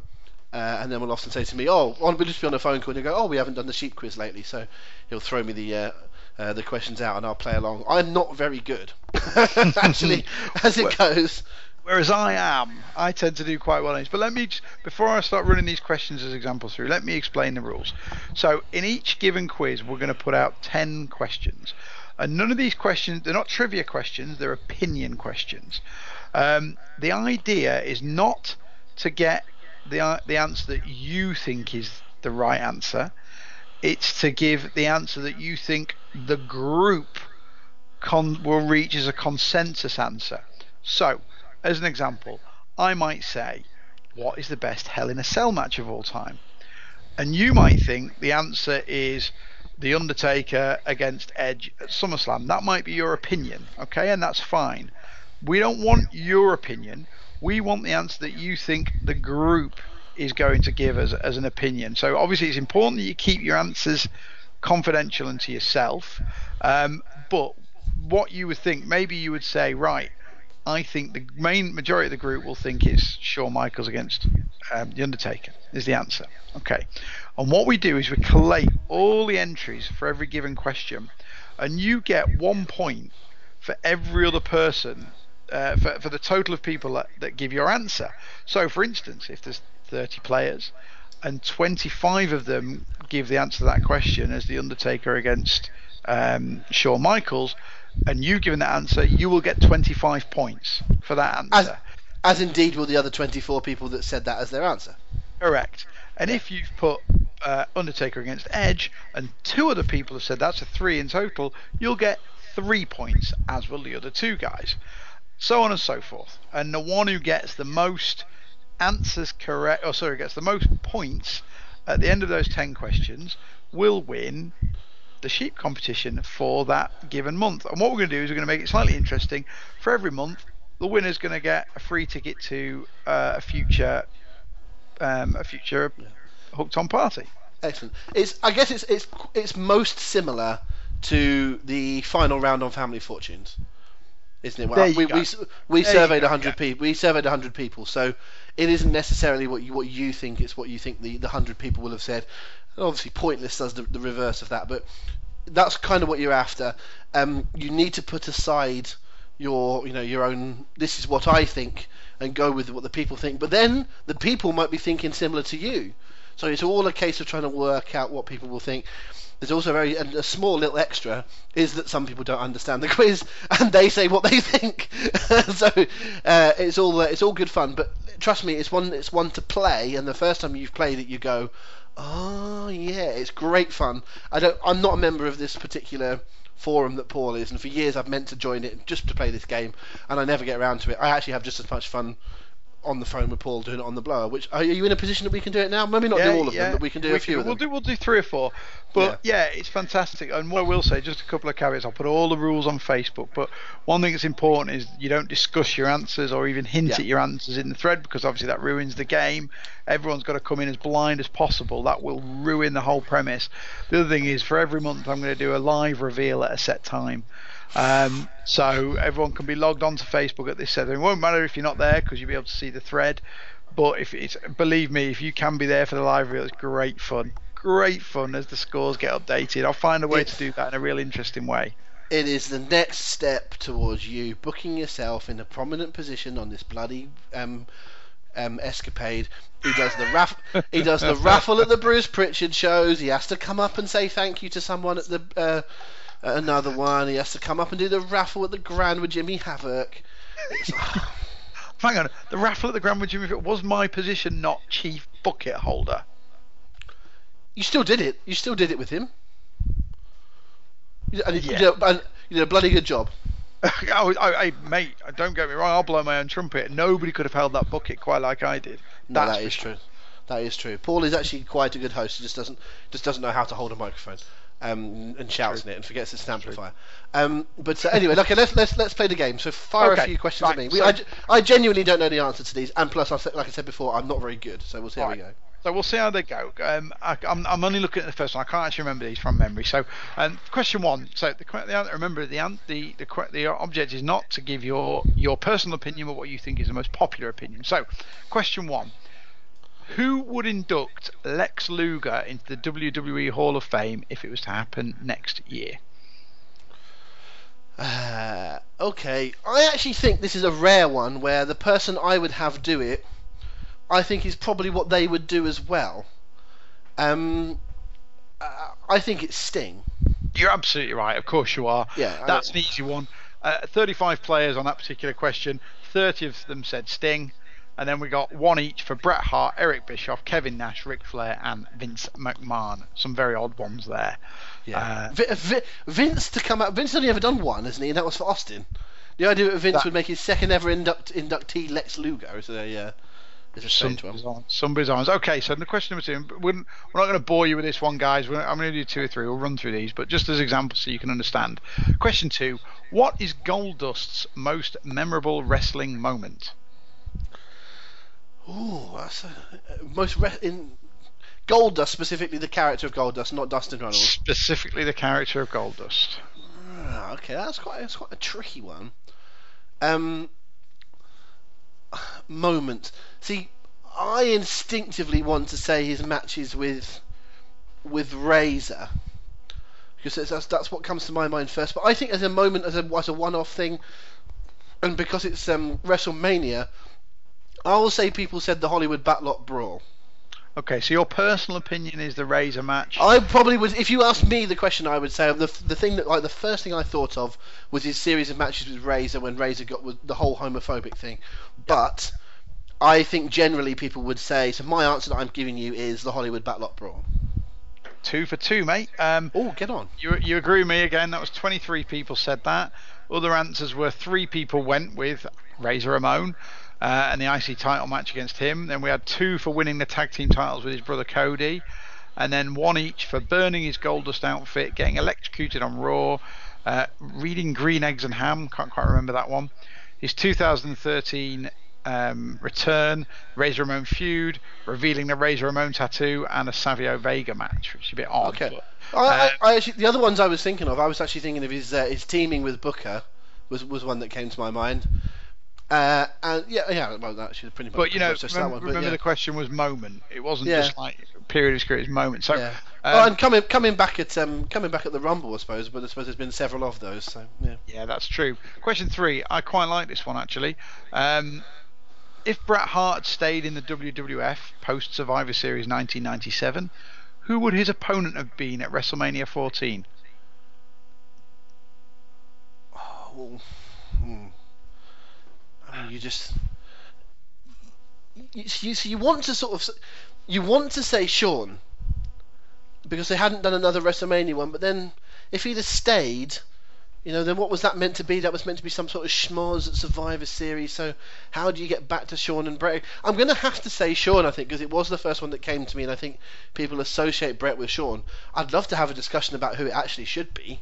Uh, when you try, because you could maybe you could have gone back to Austin again. They could have done a rematch at uh, at Mania with Austin. You'd have loved to have seen Bret versus The Rock at a WrestleMania. I don't know how, they, how they've got to that at that point. Um, but um, I will have to I'll have to say Shawn. I think. Um, you're wrong on this one. You didn't get the consensus. The actual one was Steve Austin. Um, 21 people, including myself, said that. I just I just worked on the basis that if he'd have not lost the title in Montreal, he would have been the guy to ultimately put over Austin for the title. Oh, that's a great Um, point. That's a really good point. Yeah, that makes so sense. so that was 21. You were, you got the second most popular on six with uh, with HBK. Four people said Triple H. And then you got one each. I think there's some taking the piss here a little bit. Um, one for Ken Shamrock, one for Mankind, one for Max Mini, okay, um, and one for Owen Hart. So um, I- we'll just It should, but it's worth pointing out that so six people said the same as me. yeah, it is. So I would score. I would be a seventh actually, wouldn't I? So I You would be a seventh. So I was. I would score seven points. Would I? Or would I score my own point or not? no, you do. You score you, the total, so you would have scored Yeah. seven points if you'd been So I would. seventh, So even though I didn't get the answer correct, as in the sense that the, the Steve Austin was the top answer, again, like Family Fortunes, I would have got seven points for that. I would have just missed out on the twenty odd points that uh, 20 odd people scored. Yeah, exactly. Give us a, give us a couple more. We'll do them quickly, but give us a couple right, more. quick one. Blast through these. Question four: If WWE had to eliminate one championship belt tomorrow, which one should it be? What a good question. So here's the other thing about this. This is such a these are such fun topics. I think what we should probably do, you know, is that once we've done this as a quiz on the Facebook page, once we've done the reveal, I think we should have a chat about the topics. Yeah, you read my mind actually. There, I was kind I of think thinking the same thing. Make a good basis some- for a podcast. That's a great question. I mean, like seriously, because you're only allowed to get rid of one. Yep. So you can't get rid of you can't get rid of one set of tag titles because that's not fair on the brands, that sort of thing. So it's it's ever so hard that because it's kind of matched evenly across the brands. Um, do you know what? I think enough people would believe in the one true champion. So although you might think that it might be, oh, we'll get rid of the cruiserweight title because people aren't taking it seriously on 205. I think enough people might believe in a one true champion. I might say we're going to get rid of the universal title. Oh, Rob, Rob, Rob, you just got three points. You really aren't very good at this, are you? Re- No, really? uh, s- slightly. I'm, I'm slight caveat on this one that these questions were done back in July, um, and the outright unanimous winner. Again, I hate to say, no, I don't hate to say, I did get this right. 24 people out of 35 said the cruiserweight title. Yeah, I suppose it had to be the cruiserweight. Really, I just I just thought enough people would be down on the universal title. But uh, there you go. We've got we've got five for the SmackDown Women's title, two for the Universal title, and then one each for the IC belt, the US belt, the WWE Championship, and the SmackDown Tag Team title. Who's getting rid of the Intercontinental Championship? What idiot wants to Um, get rid of the Intercontinental Championship? That would be my friend Tom Hemmings, Uh, who well, doesn't hello, listen to this hello, podcast. Tom. Hello, yes, Tom. He's an idiot. He doesn't listen to this podcast. Good. I'm, right. I'm we're gonna- delighted about that. Do one more. We're we're gonna do one more because I really like this question. Um, Okay. spoiler alert, I got it right again. Um, um, do think, do again think this is back in July if you want. It doesn't make much bearing on it. But question five and the final one we're going to do: If the WWE brought back the Hardcore title tomorrow, which current WWE wrestler would be the most likely to first win it? Oh, okay. That, those. Um. Okay, I'll go. I'll go with instinct. Um. Into, oh, see again. Will people actually think that though? I'm trying to- See, you're second guessing That- yourself. I love it. You, That's you end up like. you end up doing it automatically because I know I know exactly who the first person I thought of was, and I'm just trying to sort of go through in my brain and just to, you know, see if there's anyone else that I've not really thought of. I'll let you in on what I'm thinking. The first person I thought of immediately was Dean Ambrose, like c- completely straight away. Because if you're going to give a belt to someone that was, you were going to try and get a belt over, you'd give it to someone that was reasonably prominent to start with. You wouldn't just chuck it away to a uh, uh, to a nobody. Um, but and ultimately, and he can wrestle that kind of style. He did it in uh, uh, CZW. Um, there's no one really that's massively jumping into my brain. Um, so, let me say, would people think about Samoa Joe? I don't think people would think about Samoa Joe as being that sort of. They consider it a bit of a a nothing title, and, and a bit of a who has those kind of garbage matches, as it were. Um, Luke Harper, maybe if he, I don't know if he's around, but um, oh, I'm gonna. I can't think. I, I can't think of anyone else, so I'm gonna. I'm gonna have to say Dean Ambrose. But I'm not sure if I'm not sure if he's in people's consciousness enough to for them to have gone to him first. Sheamus is a possibility, maybe, as a bit of a sort of roughhouse bastard that could have those uh, those sorts of matches as well. Maybe even uh, maybe even Owens if they want to give him a a, a belt. But um, I can't think of anyone that's a a real hardcore wrestler. So um, I'll go. Um, I'll go Dean Ambrose. Well, before before I give reveal the answer, so what I will say is you're at a slight disadvantage in that you are, you know, just doing this off the top of your head without any reference. I do really really well on these competitions, but it's because I spend quite a lot of time putting the research in. So on a question like this, I would have looked, I would have had a list of the whole WWE roster in front of me. If it was the best match of, um, I don't know, Owen Hart's career, I'd Google a list of those matches, you know, so on and so forth. Um, you're actually correct on this one, Rob. 23 good, yeah. people said Dean Ambrose. Um, and we got a couple for Braun Strowman, a couple for Bray Wyatt, a couple for James Ellsworth, um, and then one each for Baron Corbin, Bo Dallas, Heath Slater, Kevin Owens, Luke Harper, and Randy Orton. So, um, so yeah, I think people we've given people a decent taste of that there. So I'm gonna we're gonna think I'm That gonna last put, one- post the rules. Sorry, go on. That last one is a good example of one where it isn't just about your personal preference, um, but it is to an extent. In that sense, I couldn't. That was the best candidate.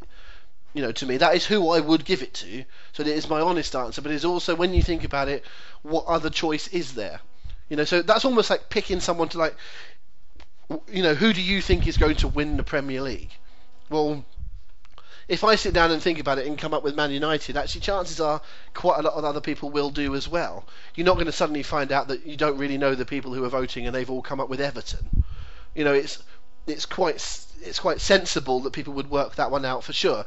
Other ones where it's a bit more of a personal preference, like the Goldust one, is a good example. I mean, I know I got it right, but the Goldust one is a good example of if, if you didn't watch wrestling from the mid 90s and you only remember Goldust being, you know, with Cody, then you might well say the Cody thing and not take into account, you might not realise what people thought, you know, of the Backlot Brawl. So I think it's a good example we've gone through there of those five questions where there's some real, really different ones because you've caught me with two that I just wouldn't, you know, I don't really, I'm not really with my finger on the pulse of what people are thinking about certain titles.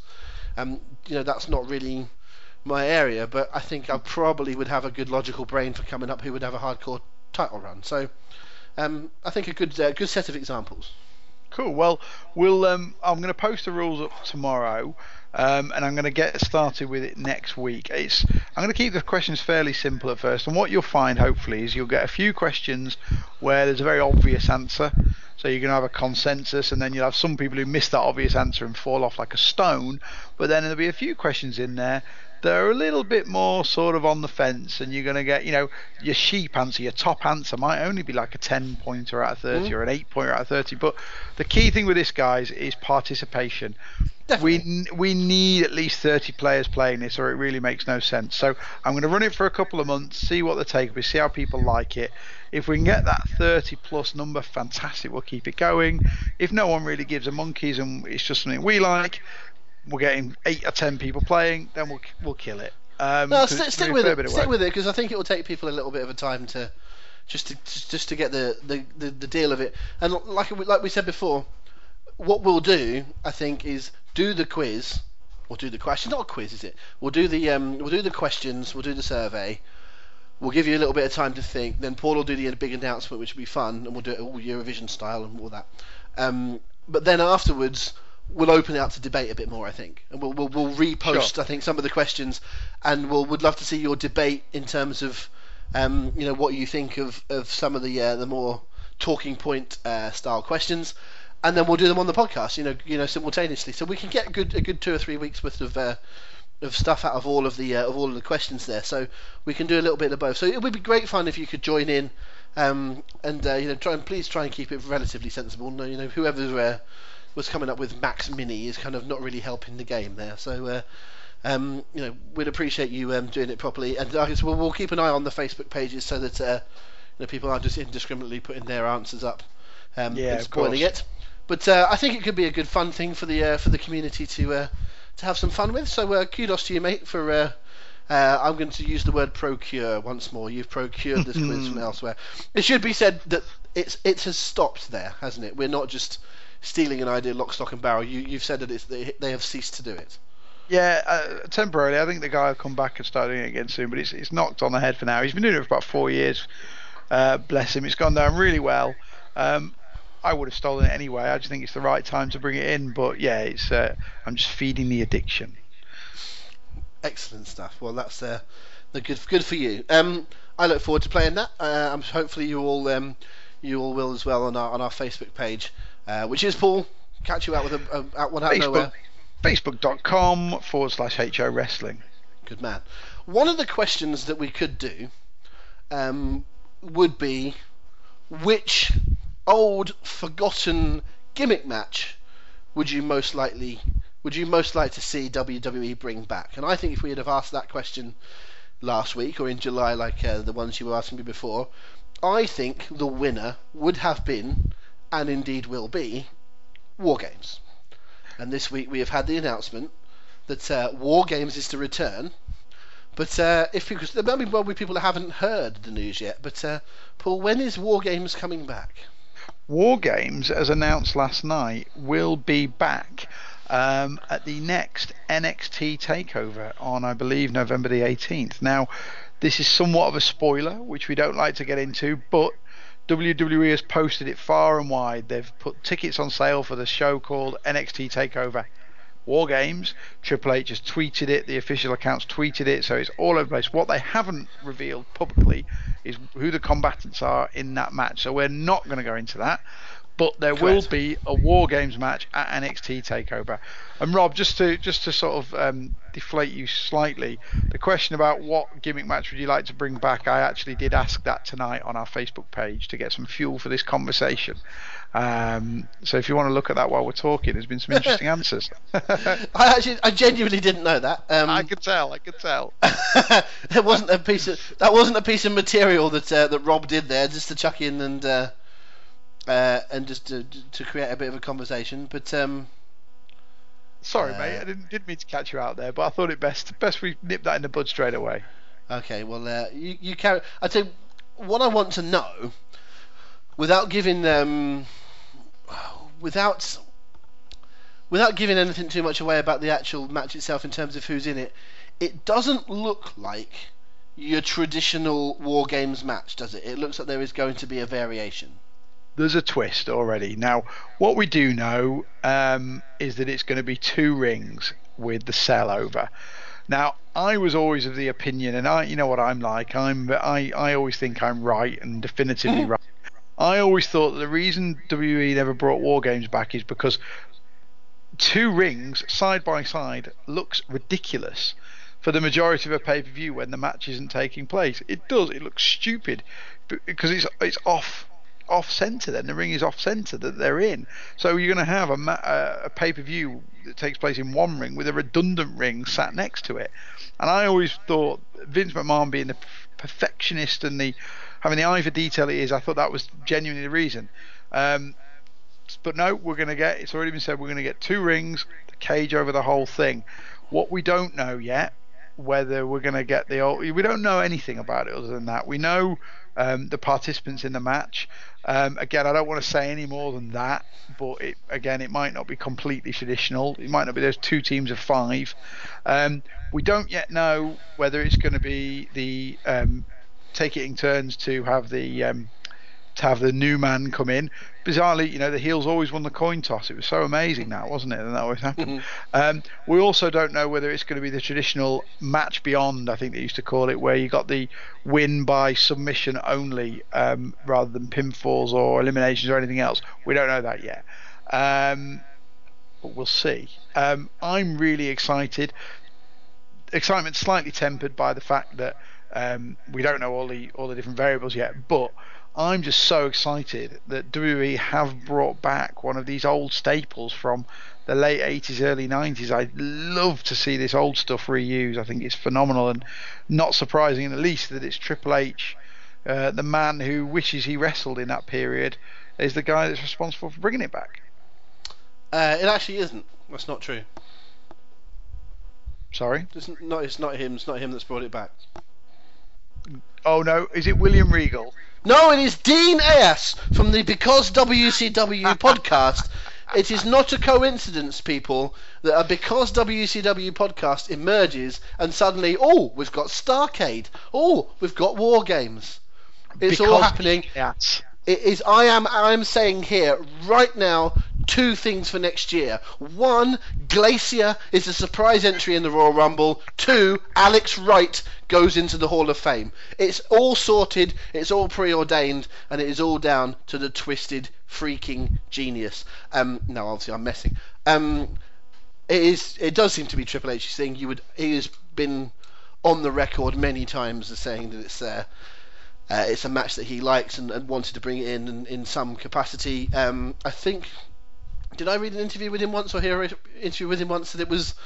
It, I think the time that it was most seriously knocked about as a concept in WWE was when Evolution was a thing, and that you could have had four people. You know, that you would have had the uh, Evolution being similar to the Horsemen. You know, the crossover with Flair, and you could have found four people to. Is it actually stopping us here? Is it just worth explaining a little bit about what War Games is, just in, That's just in fair- case people a are? that's a very we, good we, we, point. we're just assuming knowledge here, and to be fair, I've I've only seen a few of them. I'm not a I'm not an old school WCW slash you know NWA Jim Crockett guy, so you know I don't know the ins and outs of that anywhere near as much as I would do some old WWF stuff. Although I do, I have seen War Games matches and I know what they're about. Well, let me let me go through the fairly simple rules then. So, War Games is a match that takes place with two rings sat bumper to bumper with each other side by side with a cage. surrounding both rings. I don't think it was Hell in a Cell style. I think they were up against the ring apron, more like a traditional cage match. I think you're With right. I think you're right. with with a roof on, a low roof. So not the not Hell in a Cell height, a low roof. Um, what you got is two the traditional matches. Uh, you got two teams of five, where you'd have two um, two of the guys, one from each team, starting off every few minutes, and the period of time varied. You'd get one more guy come in. Um, a coin toss before the match would be deter- would be to determine who got the man advantage for that period. Um, invariably, I think every single time it was won by the heels. Um, so the heels would get their extra man, so they'd have a two-on-one advantage for a while. Then after the next period, the face would get the man in to equalise it to make it 2-2, 3-2 to the heels, 3-3, and so on and so forth. Until all five guys were in for each team, the match couldn't end until everybody was in the ring. Once you got to five on five, it became the match beyond, um, and the match could only be won by submission, giving up, tap out, whatever you want to call it. The matches were famed uh, for their faction warfare, um, brutal style. So it was a real sort of um, game changer of a match, and they were there was some absolutely bloody examples of um, of war games.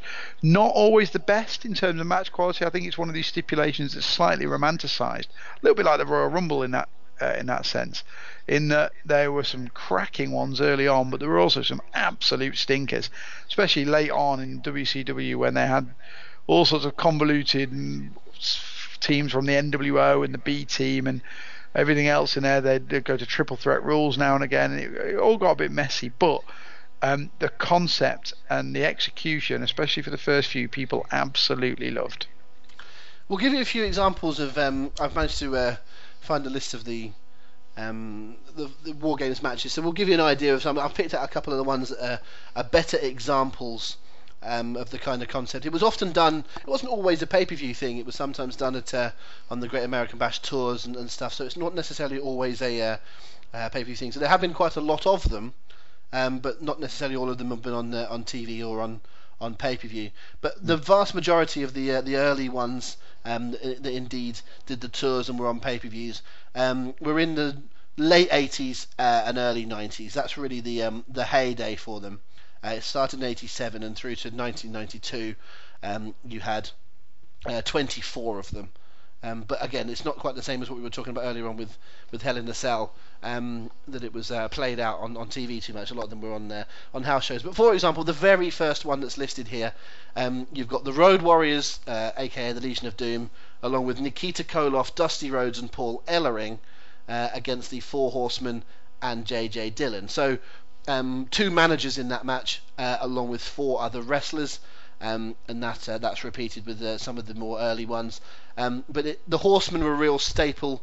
Um, you just mentioned about uh, Legacy perhaps being uh, um, as something that um, uh, they could have done later on. But certainly a combination of Road Warriors, Dusty, Koloff, Magnum TA, Sting, Luger, um, those kind of people against the Horsemen. Um, it's very much a staple of the early matches, and then Yep. two matches from two matches from the mid '90s when it was on Fall Brawl as a regular pay-per-view thing. Um, two good um, examples um, the uh, one year you had the uh, the Hulkamaniacs, which was Hogan, Savage, Luger, and Sting against the Dungeon of Doom, which was Kamala, Zodiac, Shark, and Meng. So it's a fairly easy uh, uh, win for the Hulk and his team. By the following year, we'd had the uh, the NWO had debuted, and so it was Hogan, Hall, Nash, and NWO Sting. So that fake Sting that they had uh, against Luger, Flair, Arn, uh, and the real Sting. Um, so that gives you a couple of ideas. We then had NWO versus the Horsemen the following year with the, uh, you know, it wasn't exactly A teams as Paul said. It was Bagwell, Nash, X Pac, and Konnan against Benoit, McMichael, Flair, and Hennig. So it wasn't exactly your uh, your traditional ones. But that was the uh, the kind of people that you would have in those um, sort of matches.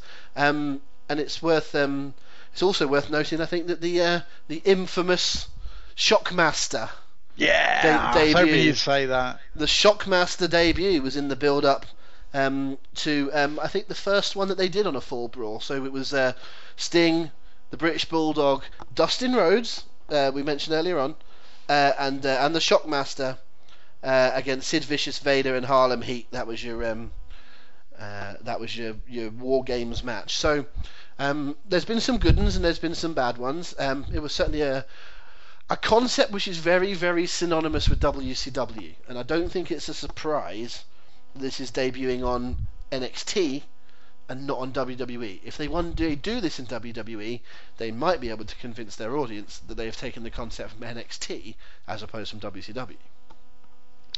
Yeah, I, I exactly think you, you, are on the money there, and I wonder if it's uh, we're going to see a, a War Games playset anytime soon. yeah, that's always a shout, isn't it? Um, it was brought up to me a couple of years ago, or maybe last year by you, about uh, someone coming in and being the video game guy. And I said, "What do you mean?" It was like, well, you had Sting and then you had Goldberg, and now you've got Angle. It doesn't necessarily mean that Angle's going to wrestle, but someone every year comes in midway through the year so they can uh, they can feature them in the video game, and it's uh, we shouldn't look at that too cynically, folks. It makes a lot of sense and it makes them a lot of money. So, yep, you can bet your bottom dollar if they're bringing back Starcade and War Games, it won't just be from uh, some throwaway house shows or pay-per-views. There'll be something else going on. So either those matches are in the video game, or there's going to be, as Paul says, a play set, or there's going to be uh, something down the line. These things are not just thrown together, folks. No, absolutely. There's always a reason, isn't there? There's always a reason. But you know, I'm like I say, I'm really looking forward to this. And you know, if you like you said at the top of when we started talking about this, if you'd have asked me which match type I wanted to bring back, War Games would have been number one, um, as it would for most other people. We're going to get some quite interesting suggestions from others though, that I, some of which I'd kind of half forgotten about that I'd quite like as well. Yeah, on the Facebook page, just having a little look at it now. Um, uh, a couple of people do talk about the uh, the triple cage. Um, I can't actually work out whether everyone is joking or everyone is being serious. the triple cage, triple cage from the old uh, uh, Ready to Rumble movie. Although they had used they they, they used that before the uh, the movie, didn't they? They, they had that uh, they had that strange match where it was Hogan and Savage against about eight people, and they still won. That was, was uh, not the Triple Cage. That was kind. Of, that was what was it? The Tower of Doom or something like that. Uh, similar, that similar sort of. Basically, they had it was bizarre. They they had a cage, a double, a two-tiered cage, and the top tier was split into two chambers. So, and you'd have Savage and Hogan starting in the first chamber, and I can't. Maybe it was the first two guys they had to fight were um, Arn Anderson and Ric Flair. Then they'd they, would get past them. There was no real way of defeating them. They'd just go on to the next section. that, that's so WCW. Oh, I know. And they'd fight another couple of guys. Then they'd get down to the bottom. And then, in the meantime, all these four guys in the top tier would just be sat there twiddling their thumbs. And then they might be in the bottom tier fighting, I don't know, the Giant and the Yeti and GI Bro and Glacier and whoever else. Um, it was really, really poor, really stupid. Um, yes. The Triple Cage match. No, I th- if I remember, I, please correct me if I'm wrong, listeners, but I think it debuted in Ready to Rumble, and then it, they had the match where it was um, DDP. David Arquette. David Arquette and Jeff yeah. Jarrett as triple yeah. threat in there. I think that came after the movie. Could okay. be wrong. Could be wrong. Well, we'll take that. We'll take that as read. Um, and there's some other um, more serious uh, suggestions. Um, well, I, th- I, think anyway. Luke Castledine says um, uh, that he'd love Battle Bowl and Lethal Lottery to return. I actually, I rather liked that concept. Um, some of these, it has to be said, have been, they have really been brought back by TNA, mm. Um, just under under different um, names. In TNA, what was essentially the Lethal Lottery, which is, you know, uh, a gimmicked or well, not always gimmicked. Apparently, apparently sometimes they actually did it for real. But yes. I think for the most, yeah. for the most, for the most part, I think it was a, a gimmicked um, drawing of random people who would be together in tag teams, uh, and then they would wrestle, and then the winners of the tag team matches would go forth into a into a battle royal, which was um, the battle bowl. Um, but uh, TNA kind of did that. They did they did what they called Joker's Wild, um, which was a similar sort of concept. Um, so uh, that, they had a go at that certainly. Um, Barry Leeming says, uh, "Spin the wheel, make the deal" would be pretty sweet. Um, that was an old uh, little mini movie concept from uh, who was the first one of those? Was it Sting and uh, Jake Roberts? I think it was. That was. So um, we got a coal miner's glove match. Oh, I should have asked that, shouldn't I? Should yeah, have asked that. oh, actually, I would have got that. Um, cool. well, well, that's what I would have said. Whether or not that's the right answer, I don't know, but that's certainly what I would have said. Um, the uh, uh, Matt Barber, who I mentioned earlier on in the uh, podcast, said he'd not necessarily a match, but he'd like to see a return of the TV title um, so it'd be something that would um, be defended all the time on TV. And uh, Matthew Baldwin, reacting to that, says he wants Zack Ryder's internet title to be a real thing that only ever gets defended on pre-shows and 205 Live and NXT and things that aren't actually on the telly. That's uh, an interesting concept. Uh, Darren Ellis says uh, King of the Ring. Um, fair enough. That's uh, you know something that worked for a long time, both off-screen as a house show, then on-screen as a pay-per-view, then on TV. Um, so uh, in the then on the era network. And then on the network. So in in the era of um, uh, of all the classics that we're having, why not have uh, King of the Ring as a more regular thing? Um, and then uh, Daniel Samay says uh, the Kennel from Hell, and so uh, we've blocked him.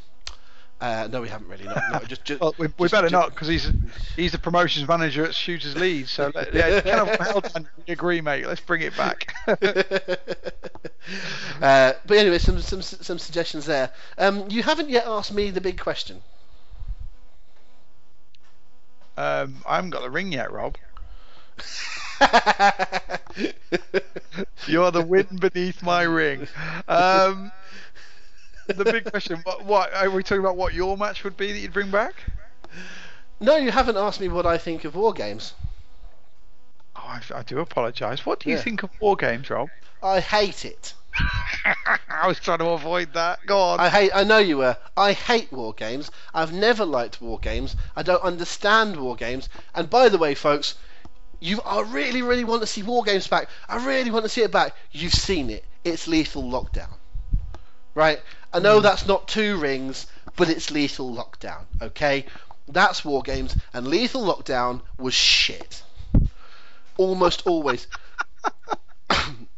Here's the problem with war games. In the old days, so it was five on five. Okay, so you start with two in the ring. So how many people you got to bring eight people in? Correct? Is my maths? Yep. Is the maths? My maths okay? And it's two minutes intervals. Yes. Still with me? Yep.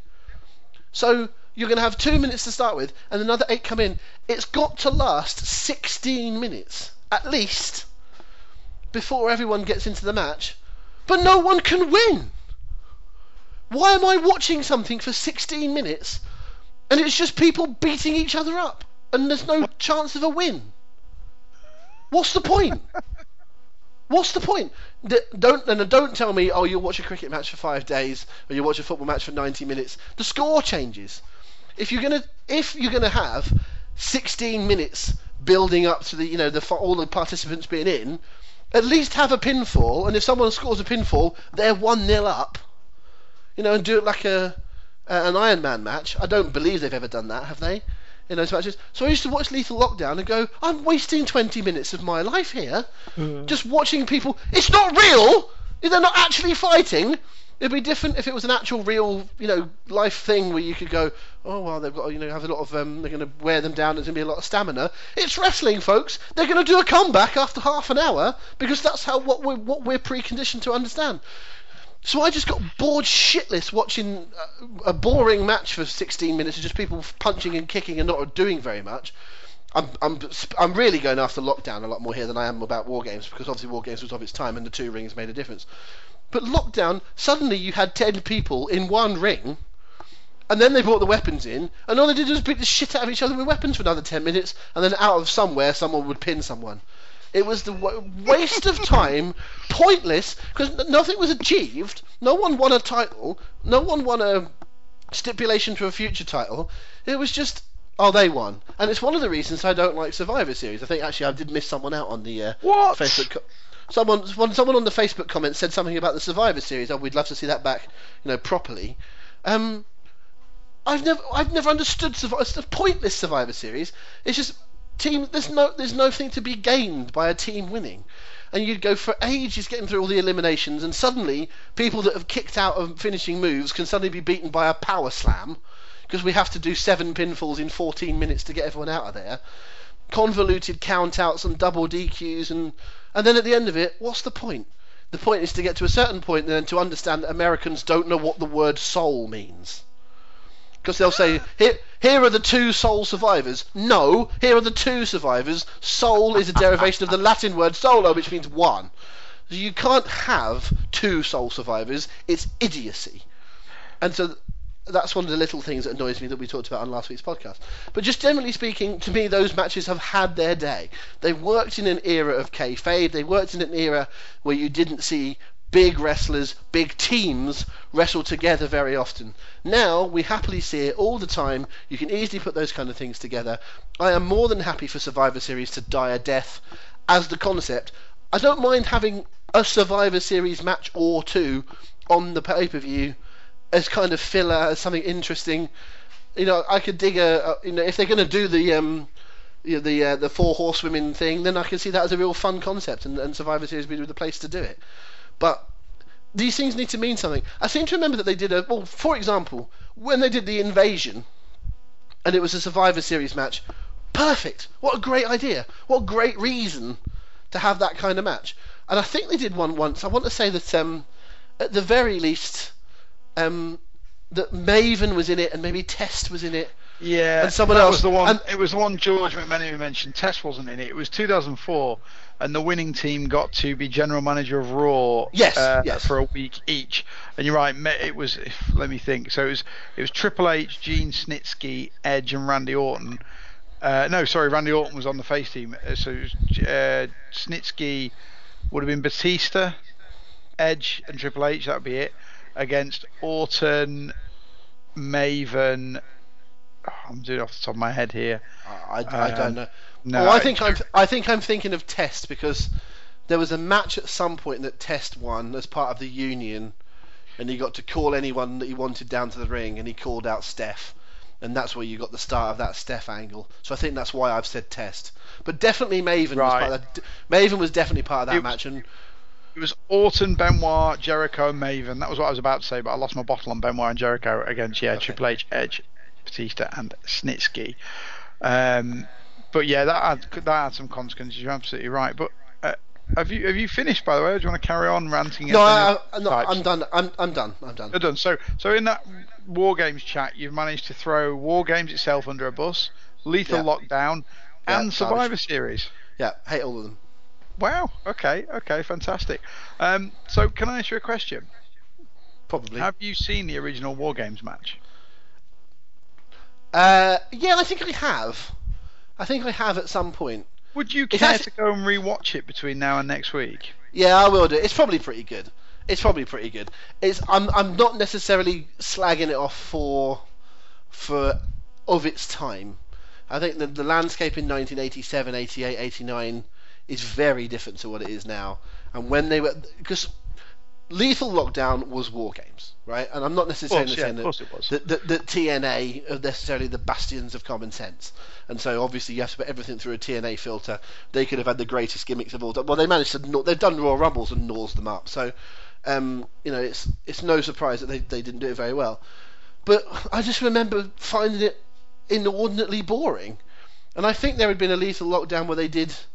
Not sorry, there was a lockdown pay per view where they did Sting. Uh, c- c- talk English man. Where they did Samoa Joe versus Kurt Angle. It was absolutely brilliant. Yep. Yep. And then you had this mad lethal lockdown match, which you just went, "Oh, why are we doing this again? And to me, it's in context of we've moved on. You know, we've moved on from certain matches that didn't used to work. And you know, I thought that when they came up with the um, the elimination chamber, I thought was an absolute masterstroke, and I stand by that. I love the elimination chamber. I think it is so good. I think the quality on over the history of the elimination chamber is so high, and it's got the same sort of thing, but it's got it's got the jeopardy of people entering as you go. But someone can win. You know, someone can win early. They can they can pin someone and wait for the next guy to come out. And they can pin someone and wait for the next. Imagine doing the Royal Rumble and you weren't allowed to eliminate anyone until the 30th guy got in. Do you know what I mean? It's like you might Yeah. well just that, that's a battle royal. I get you. I get what you're So saying. so what you're doing is having a okay. Imagine having a game of football. Let's okay. Let's let's finish the podcast with a football analogy since we started that way.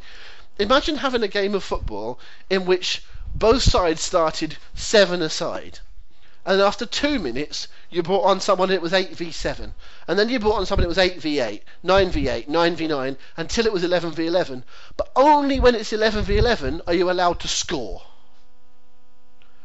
you'd watch the you'd watch the first 25 minutes going what is the point of people passing a football around now i get that in a combat sport you are trying to beat someone up to weaken them down i understand the concept behind it but I, I, as a viewer i feel like i don't one one last little diversion I, i'm not a big tennis fan right i don't find tennis all that interesting i admire tennis players to the hilt. I think they're amazing. I think they're the fittest, most talented athletes on the planet. The ten, top tennis players. They do everything. They're strong. They're, they've got great stamina. They've got great brains to be able to pick out where they do things. They go for like four hours in matches. I think the I think your your Federers and your Nadals and your Andy Murrays the greatest sportsman on earth. I just find it a little bit dull watching it. But if Wimbledon's on, call me when it's two all. Or call me when it's 2 1 to someone, but they're down in the fourth set. And then I'll come and I'll watch it, and then you've got a great ending. But I'm not going to sit there for an hour and a half watching the first couple of sets. It bores me. I'll come in later on when it's you know when it's getting to something. So I sort of feel with war games, let them fight for 15 minutes, and then I'll on in all honesty, if I wasn't putting a little bit more into the job watching wrestling, you know, because we're going to talk about it, and it would be remiss of me if I'm not going to you know, if I'm going to talk about it, then to not watch it properly. But as a as a viewer, I probably would just fast forward until the last guy came in, and then I'd watch it. Okay, so let me ask you a question, sort of pivoting slightly here. This year we've seen the return of the Punjabi prison match already. Okay. We've seen the return of the ambulance match, and we're about to see the return of the War Games match. What type of match would you bring back? Uh, the Raw Bowl. I love it. I love it. You're the Raw Bowl, where they pretend it's American football, and Yokozuna has to call for timeouts. No, um, oh, no, no, no, that was just a, that was just a stupid one that came to top my head. Um, is that a sensible question? You actually want me to come up yeah, with something? Yeah, yeah, because I've got one that. I, I would like to bring back, and it, it, to be honest, it's a really obscure one that most people actually thought was stupid, but for some reason I really liked. But go on, you go first. Um, I always liked I, I always liked I quit matches. Um, okay. Because of the concept, because it's a submission match, but it's just got that little bit of an extra to it. Um, I quite like the I quit match um, as because it's still. I understand that the tapping out is a little bit more dramatic than shouting I quit, but there was the there was just this idea that you know Steve Austin or whoever wouldn't say or mankind wouldn't say the words I quit and when someone eventually did it, um, you know, it meant something. Although they tarnished it by ruining the finishes. I, as it, listen, Bret versus Austin's the greatest match of all time, right? So I'm not slagging it, but it doesn't end in an I quit. And then you've got the Rock and Mankind from the Royal Rumble a couple of years later, which forget all the chair shot controversy, um, doesn't end properly because it's someone recording Mankind saying I quit. So some of the most prominent I quit matches from early in the genre in WWF anyway have got slightly screwy or not exactly I quit finishes. And I think they'd be more they'd be too tempted to screw around with it rather than just having someone say I quit. Um, but that's the first one that jumps to my brain. I'll have a little think of some more while uh, while you're telling me yours.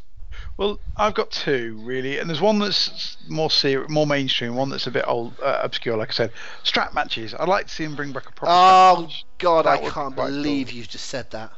I'm not even going to go there, Rob. Why not? Do you really want me to start off again? No, no, I, I don't really actually. How, how do you win a strap match? How do you win a strap match? Um, you win a strap match by dragging your unconscious and bloodied opponent to each corner in a show of absolute triumph. Um, and and absolute dominance over them because they can't fight back while you go to every corner of the ring.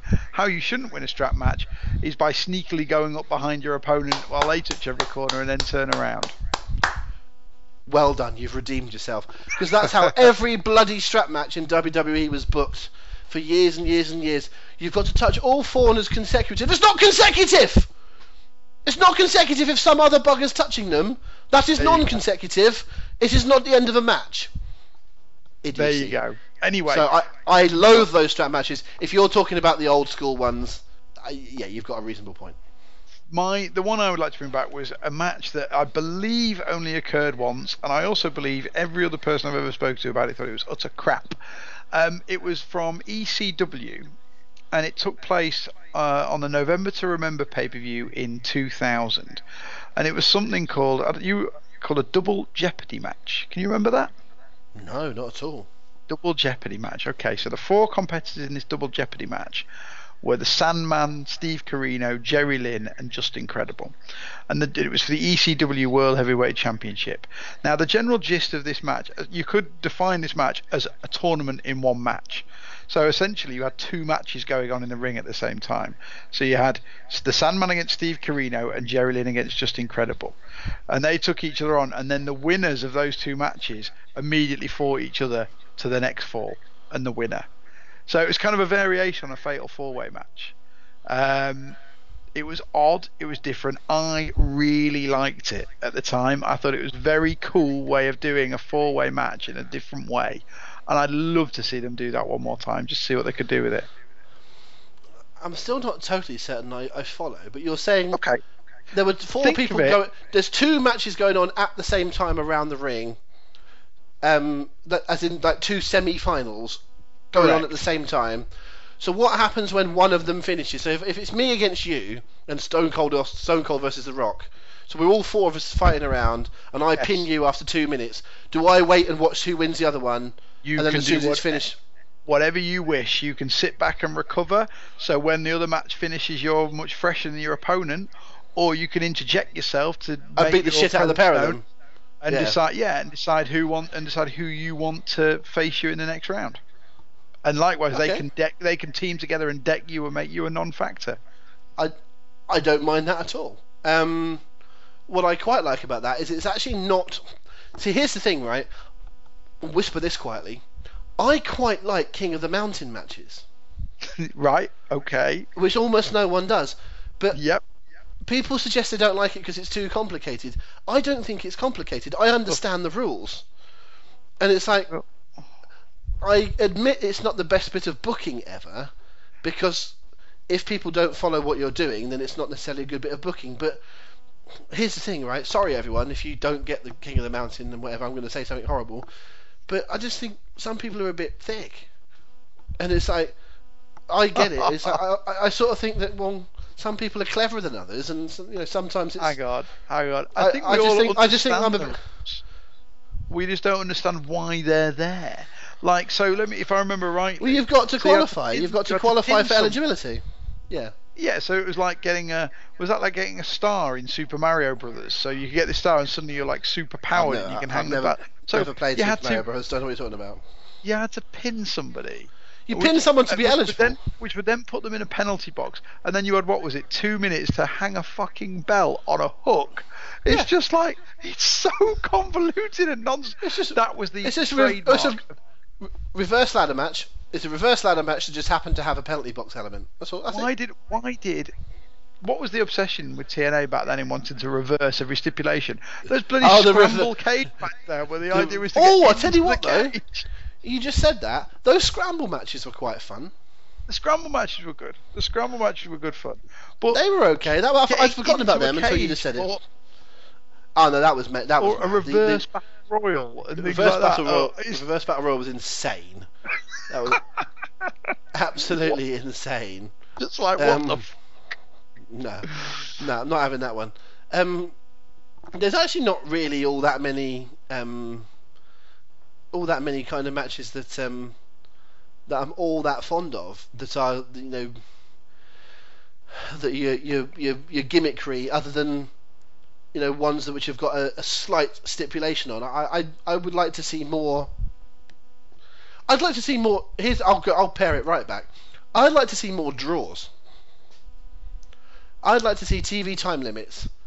And I'd like to see a time limit of 10, 15 minutes or however long. And I'd like to see more draws. Because it would happen. It would happen. I, I, I get that. It, I think it's a North American thing, which is they don't really do draws, do they? Like, if you have an, irregular American football match on Sunday between, you know, Denver and Dallas, and it's 24 all, they won't go, okay, draw. They have to have overtime to decide a winner. Whereas we'll just go, okay, Chelsea and Man City drew 1 1. Next. You know, Yep. we, we, we're, we're okay with the concept of draws or ties. Um, and I don't think they are. It's not in their culture. So I, I think it's more tricky. But I don't mind a draw. I think it would be quite good for, you know, athleticism and, you know, for the contest of the actual wrestling, for it to mean something about who wins. And just have a draw, and then you can tell stories around it. The fact that these two have wrestled four times and they've drawn three of them, and you know a couple of draws can then set you forward to a, a pay-per-view match where there's a bigger time limit, so we should get a winner, or a couple of draws means that when you go to a pay-per-view match, you do best two out of three, or you know there are ways that you could tell the story, and it's just, it would just be more realistic. Because I remember being a kid and seeing through when two people had a match on Raw, it lasted four minutes, but when they had Yeah. a match on pay-per-view, it lasted fifteen, and you think, well, how come they su- su- suddenly can last longer because it's a Sunday? I remember what I mean? one of my favourite little stories, feuds, side plots, if you will, was in the qualifying to King of the Ring '93, and the final qualifier.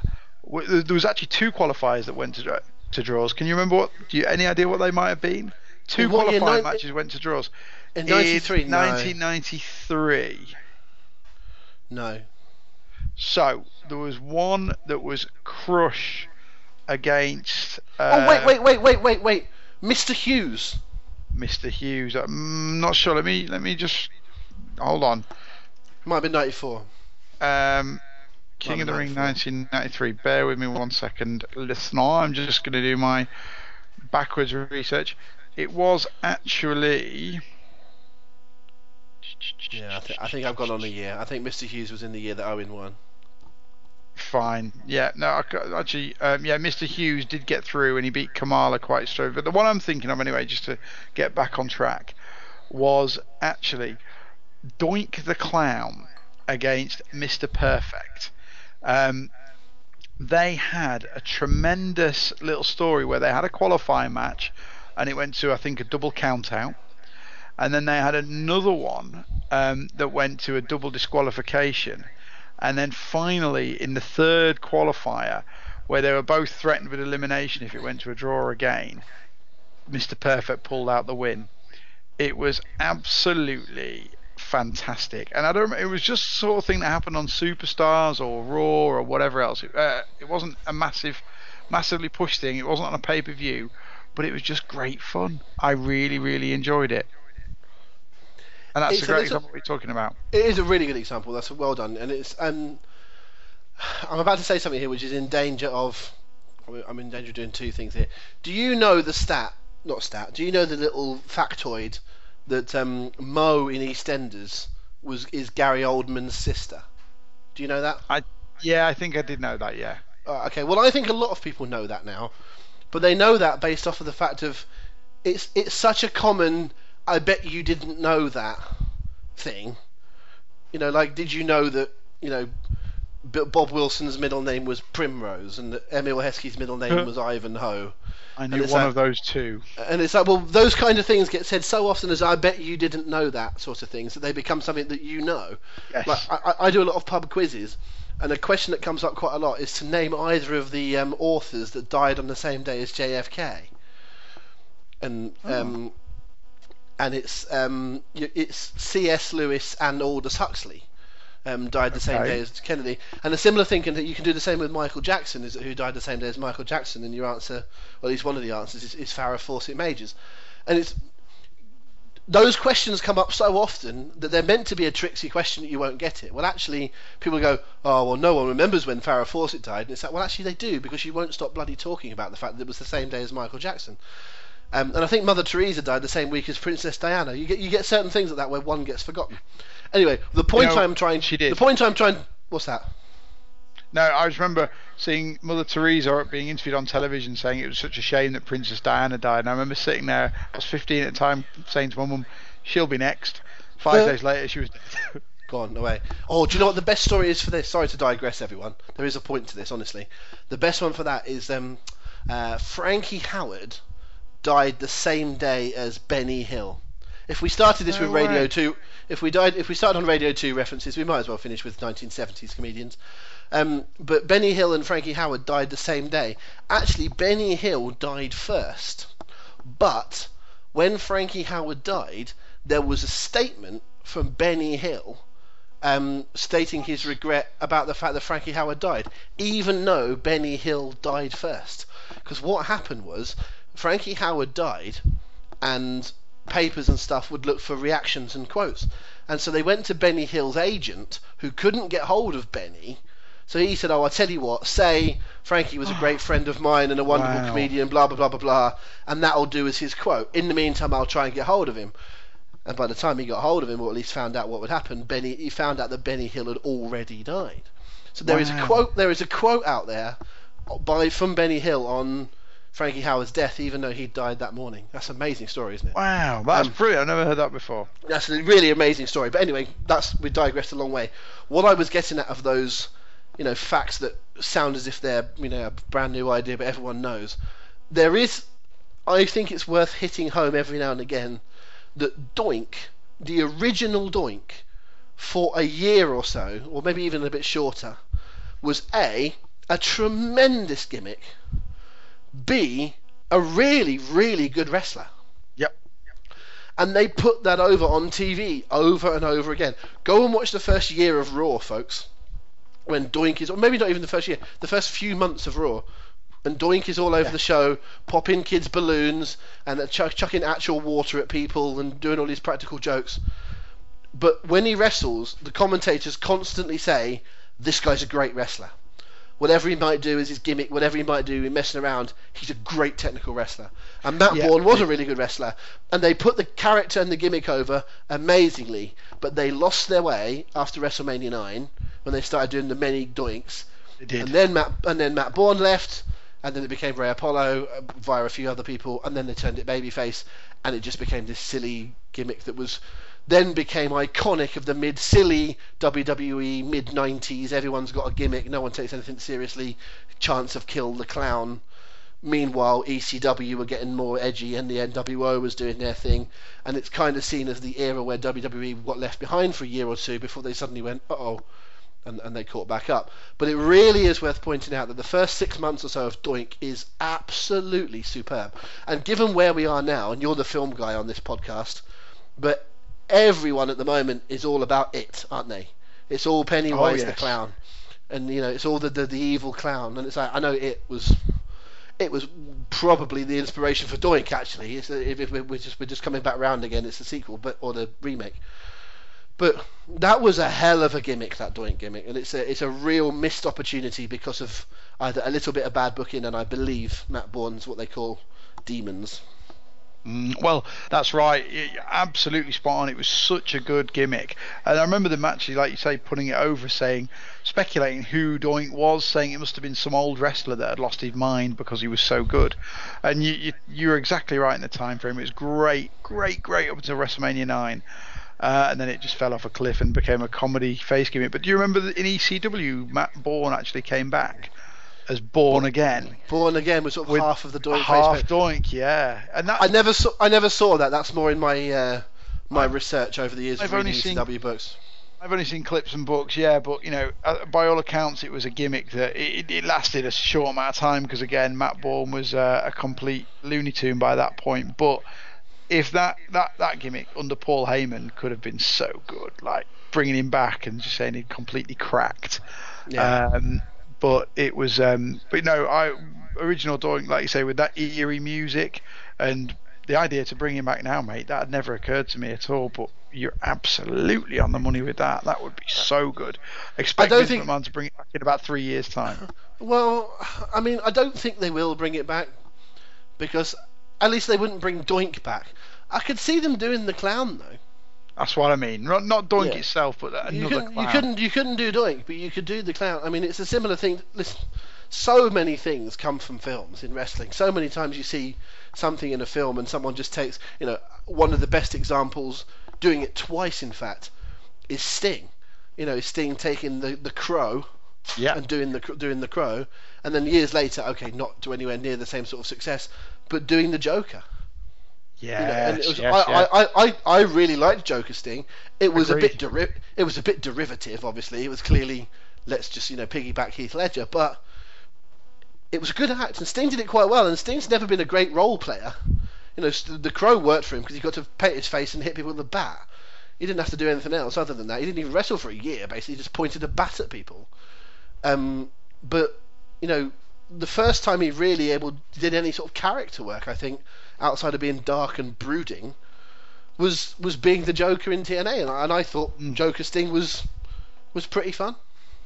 So let me put you on the spot then and say if let's let's say we were to bring back the evil. Let's say we are just going to do Doink again. We are going to do an exact remake of that 92, 93 Doink, and you're going to use a former wrestler that you were going to eventually reveal as the man behind Doink. Who would that be? Forget politics, forget contracts. I've got a name in mind. That I think I'd have. Are we suggesting it would be someone that would be reasonably unknown? It wouldn't. It wouldn't be. No, no, no. oh the, my the god. opposite. The opposite. Oh, you go. Oh my god, it's so and so. Yes. Oh, see, So you, so you you know what? six months, then you could have the reveal of except for the fact that, you, except for the fact that you definitely recognise him, the first person that came to my mind was Regal, who was Okay. you know is good enough and could be evil enough and, and you know could pull it off and then do some of the the little traits. But A is too old to do it now, and B I think you just go well that's William Regal dressed as a clown. Um, no one no one immediately brings comes to my mind. Go on, why don't you uh, why don't you fire one away? that sprang to my mind, and the reason I said ignore politics and contracts and reality, Jeff Jarrett. I think it's so good. Jarrett as um as Doink. As Um, you know, not as Doink, but as the the evil clown. That would be different. I, I don't really know what to say about that. That's uh, I, w- I wasn't expecting you to say it. The other obvious answer is Nick Dinsmore, Eugene, isn't it? But um, Yeah, I don't suppose. I mean, again, I, I'm not not quite sure what uh, what position he's in to do that. But um, No. I, I think if they were going to do, listen, I think if they were going to do it, I don't think it would be the you know the guy that used to be good that's um, that's now come back. I think they would do it as you know an NXT project. I think it would be an I NXT wrestler doing a modern take on a clown, and You're it would be um, that would be. And listen, it could work. You know, things. Hey, when when Jean Pierre Lafitte was such a huge success, they brought back Pirate Paul, Paul Burchill. oh, I tell you who'd be good down in NXT, which would kind of be a marriage of both the idea of having someone in NXT and an old guy, Eric Young. Eric Young as Doink. Yeah, if you'd have brought him in as Doink, that would really as work. That would really work. yeah. He's got the psychotic edge. He's a really good wrestler. Eric Young. I could not now because he's been Eric Young, but if you'd brought him in like that, Yes, yeah, yeah, yeah, yeah. yeah. Because I think enough people wouldn't have known. Do you know what though? Do you know what would be the biggest pain in the ass to do that? Would be all the tossers in the audience going Eric Young, Totally. Eric Young Totally. every time he tried to do anything. The way that they would shout Husky Harris at Bray Well, Wyatt. speaking of Husky Harris, let's just repackage Bray Wyatt and have him as the evil clown. well, well, actually, that's not the worst idea in the world, is it? Yeah, not the worst. Not the worst. It's certainly better Make than him- putting him in drag and dressing him as Sister Abigail. Is it what? Is that, that's, is that, that's not a suggestion. yes, it is. It's going to be his alter ego in the same way that the demon is Finn Balor's. Mm. He's gonna be. No, are you serious? I'm obviously that's just speculation. I'm not Oh. serious, but I've but I've read that as a possibility. That's amazing. I hope that's one of those. it, that's one of those possibilities where quite often I think someone says something in the writers' room Yeah, yeah. and everyone else laughs at them, and then that gets leaked to a, a you know a dirt sheet, and then that dirt sheet reports it as if it was a serious idea being kicked around, where actually it was someone either a taking the piss or b, you know, said it seriously and then got shouted down by everyone else. I can't for a single second believe that. Uh, well, no, actually, yes, I can. I can believe for a second that it would be, uh, you know, something they would think about. But no, please tell me you can't do a Sister Abigail Bray dressed up as. Oh God. and on just- that on that spectacular note, Indeed, we, I'm just about to say we want to wrap this podcast up, and you've given me the. If we started off on the downer of England being rubbish, you've now finished it on the downer of me thinking that they're going to drag out. Oh, literally drag out. How about that? I didn't even. uh, I didn't even mean that. As if the whole thing wasn't bloody dragging.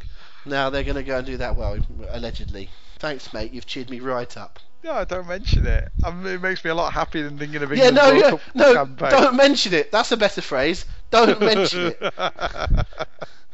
That's what you should have done. Right. Anyway, on that jolly note, everyone, on uh, on the hell in a cell, I'm going to commit Paul to a dark room and have him forced to watch various different uh, bad war games matches, not the good ones, only the bad ones.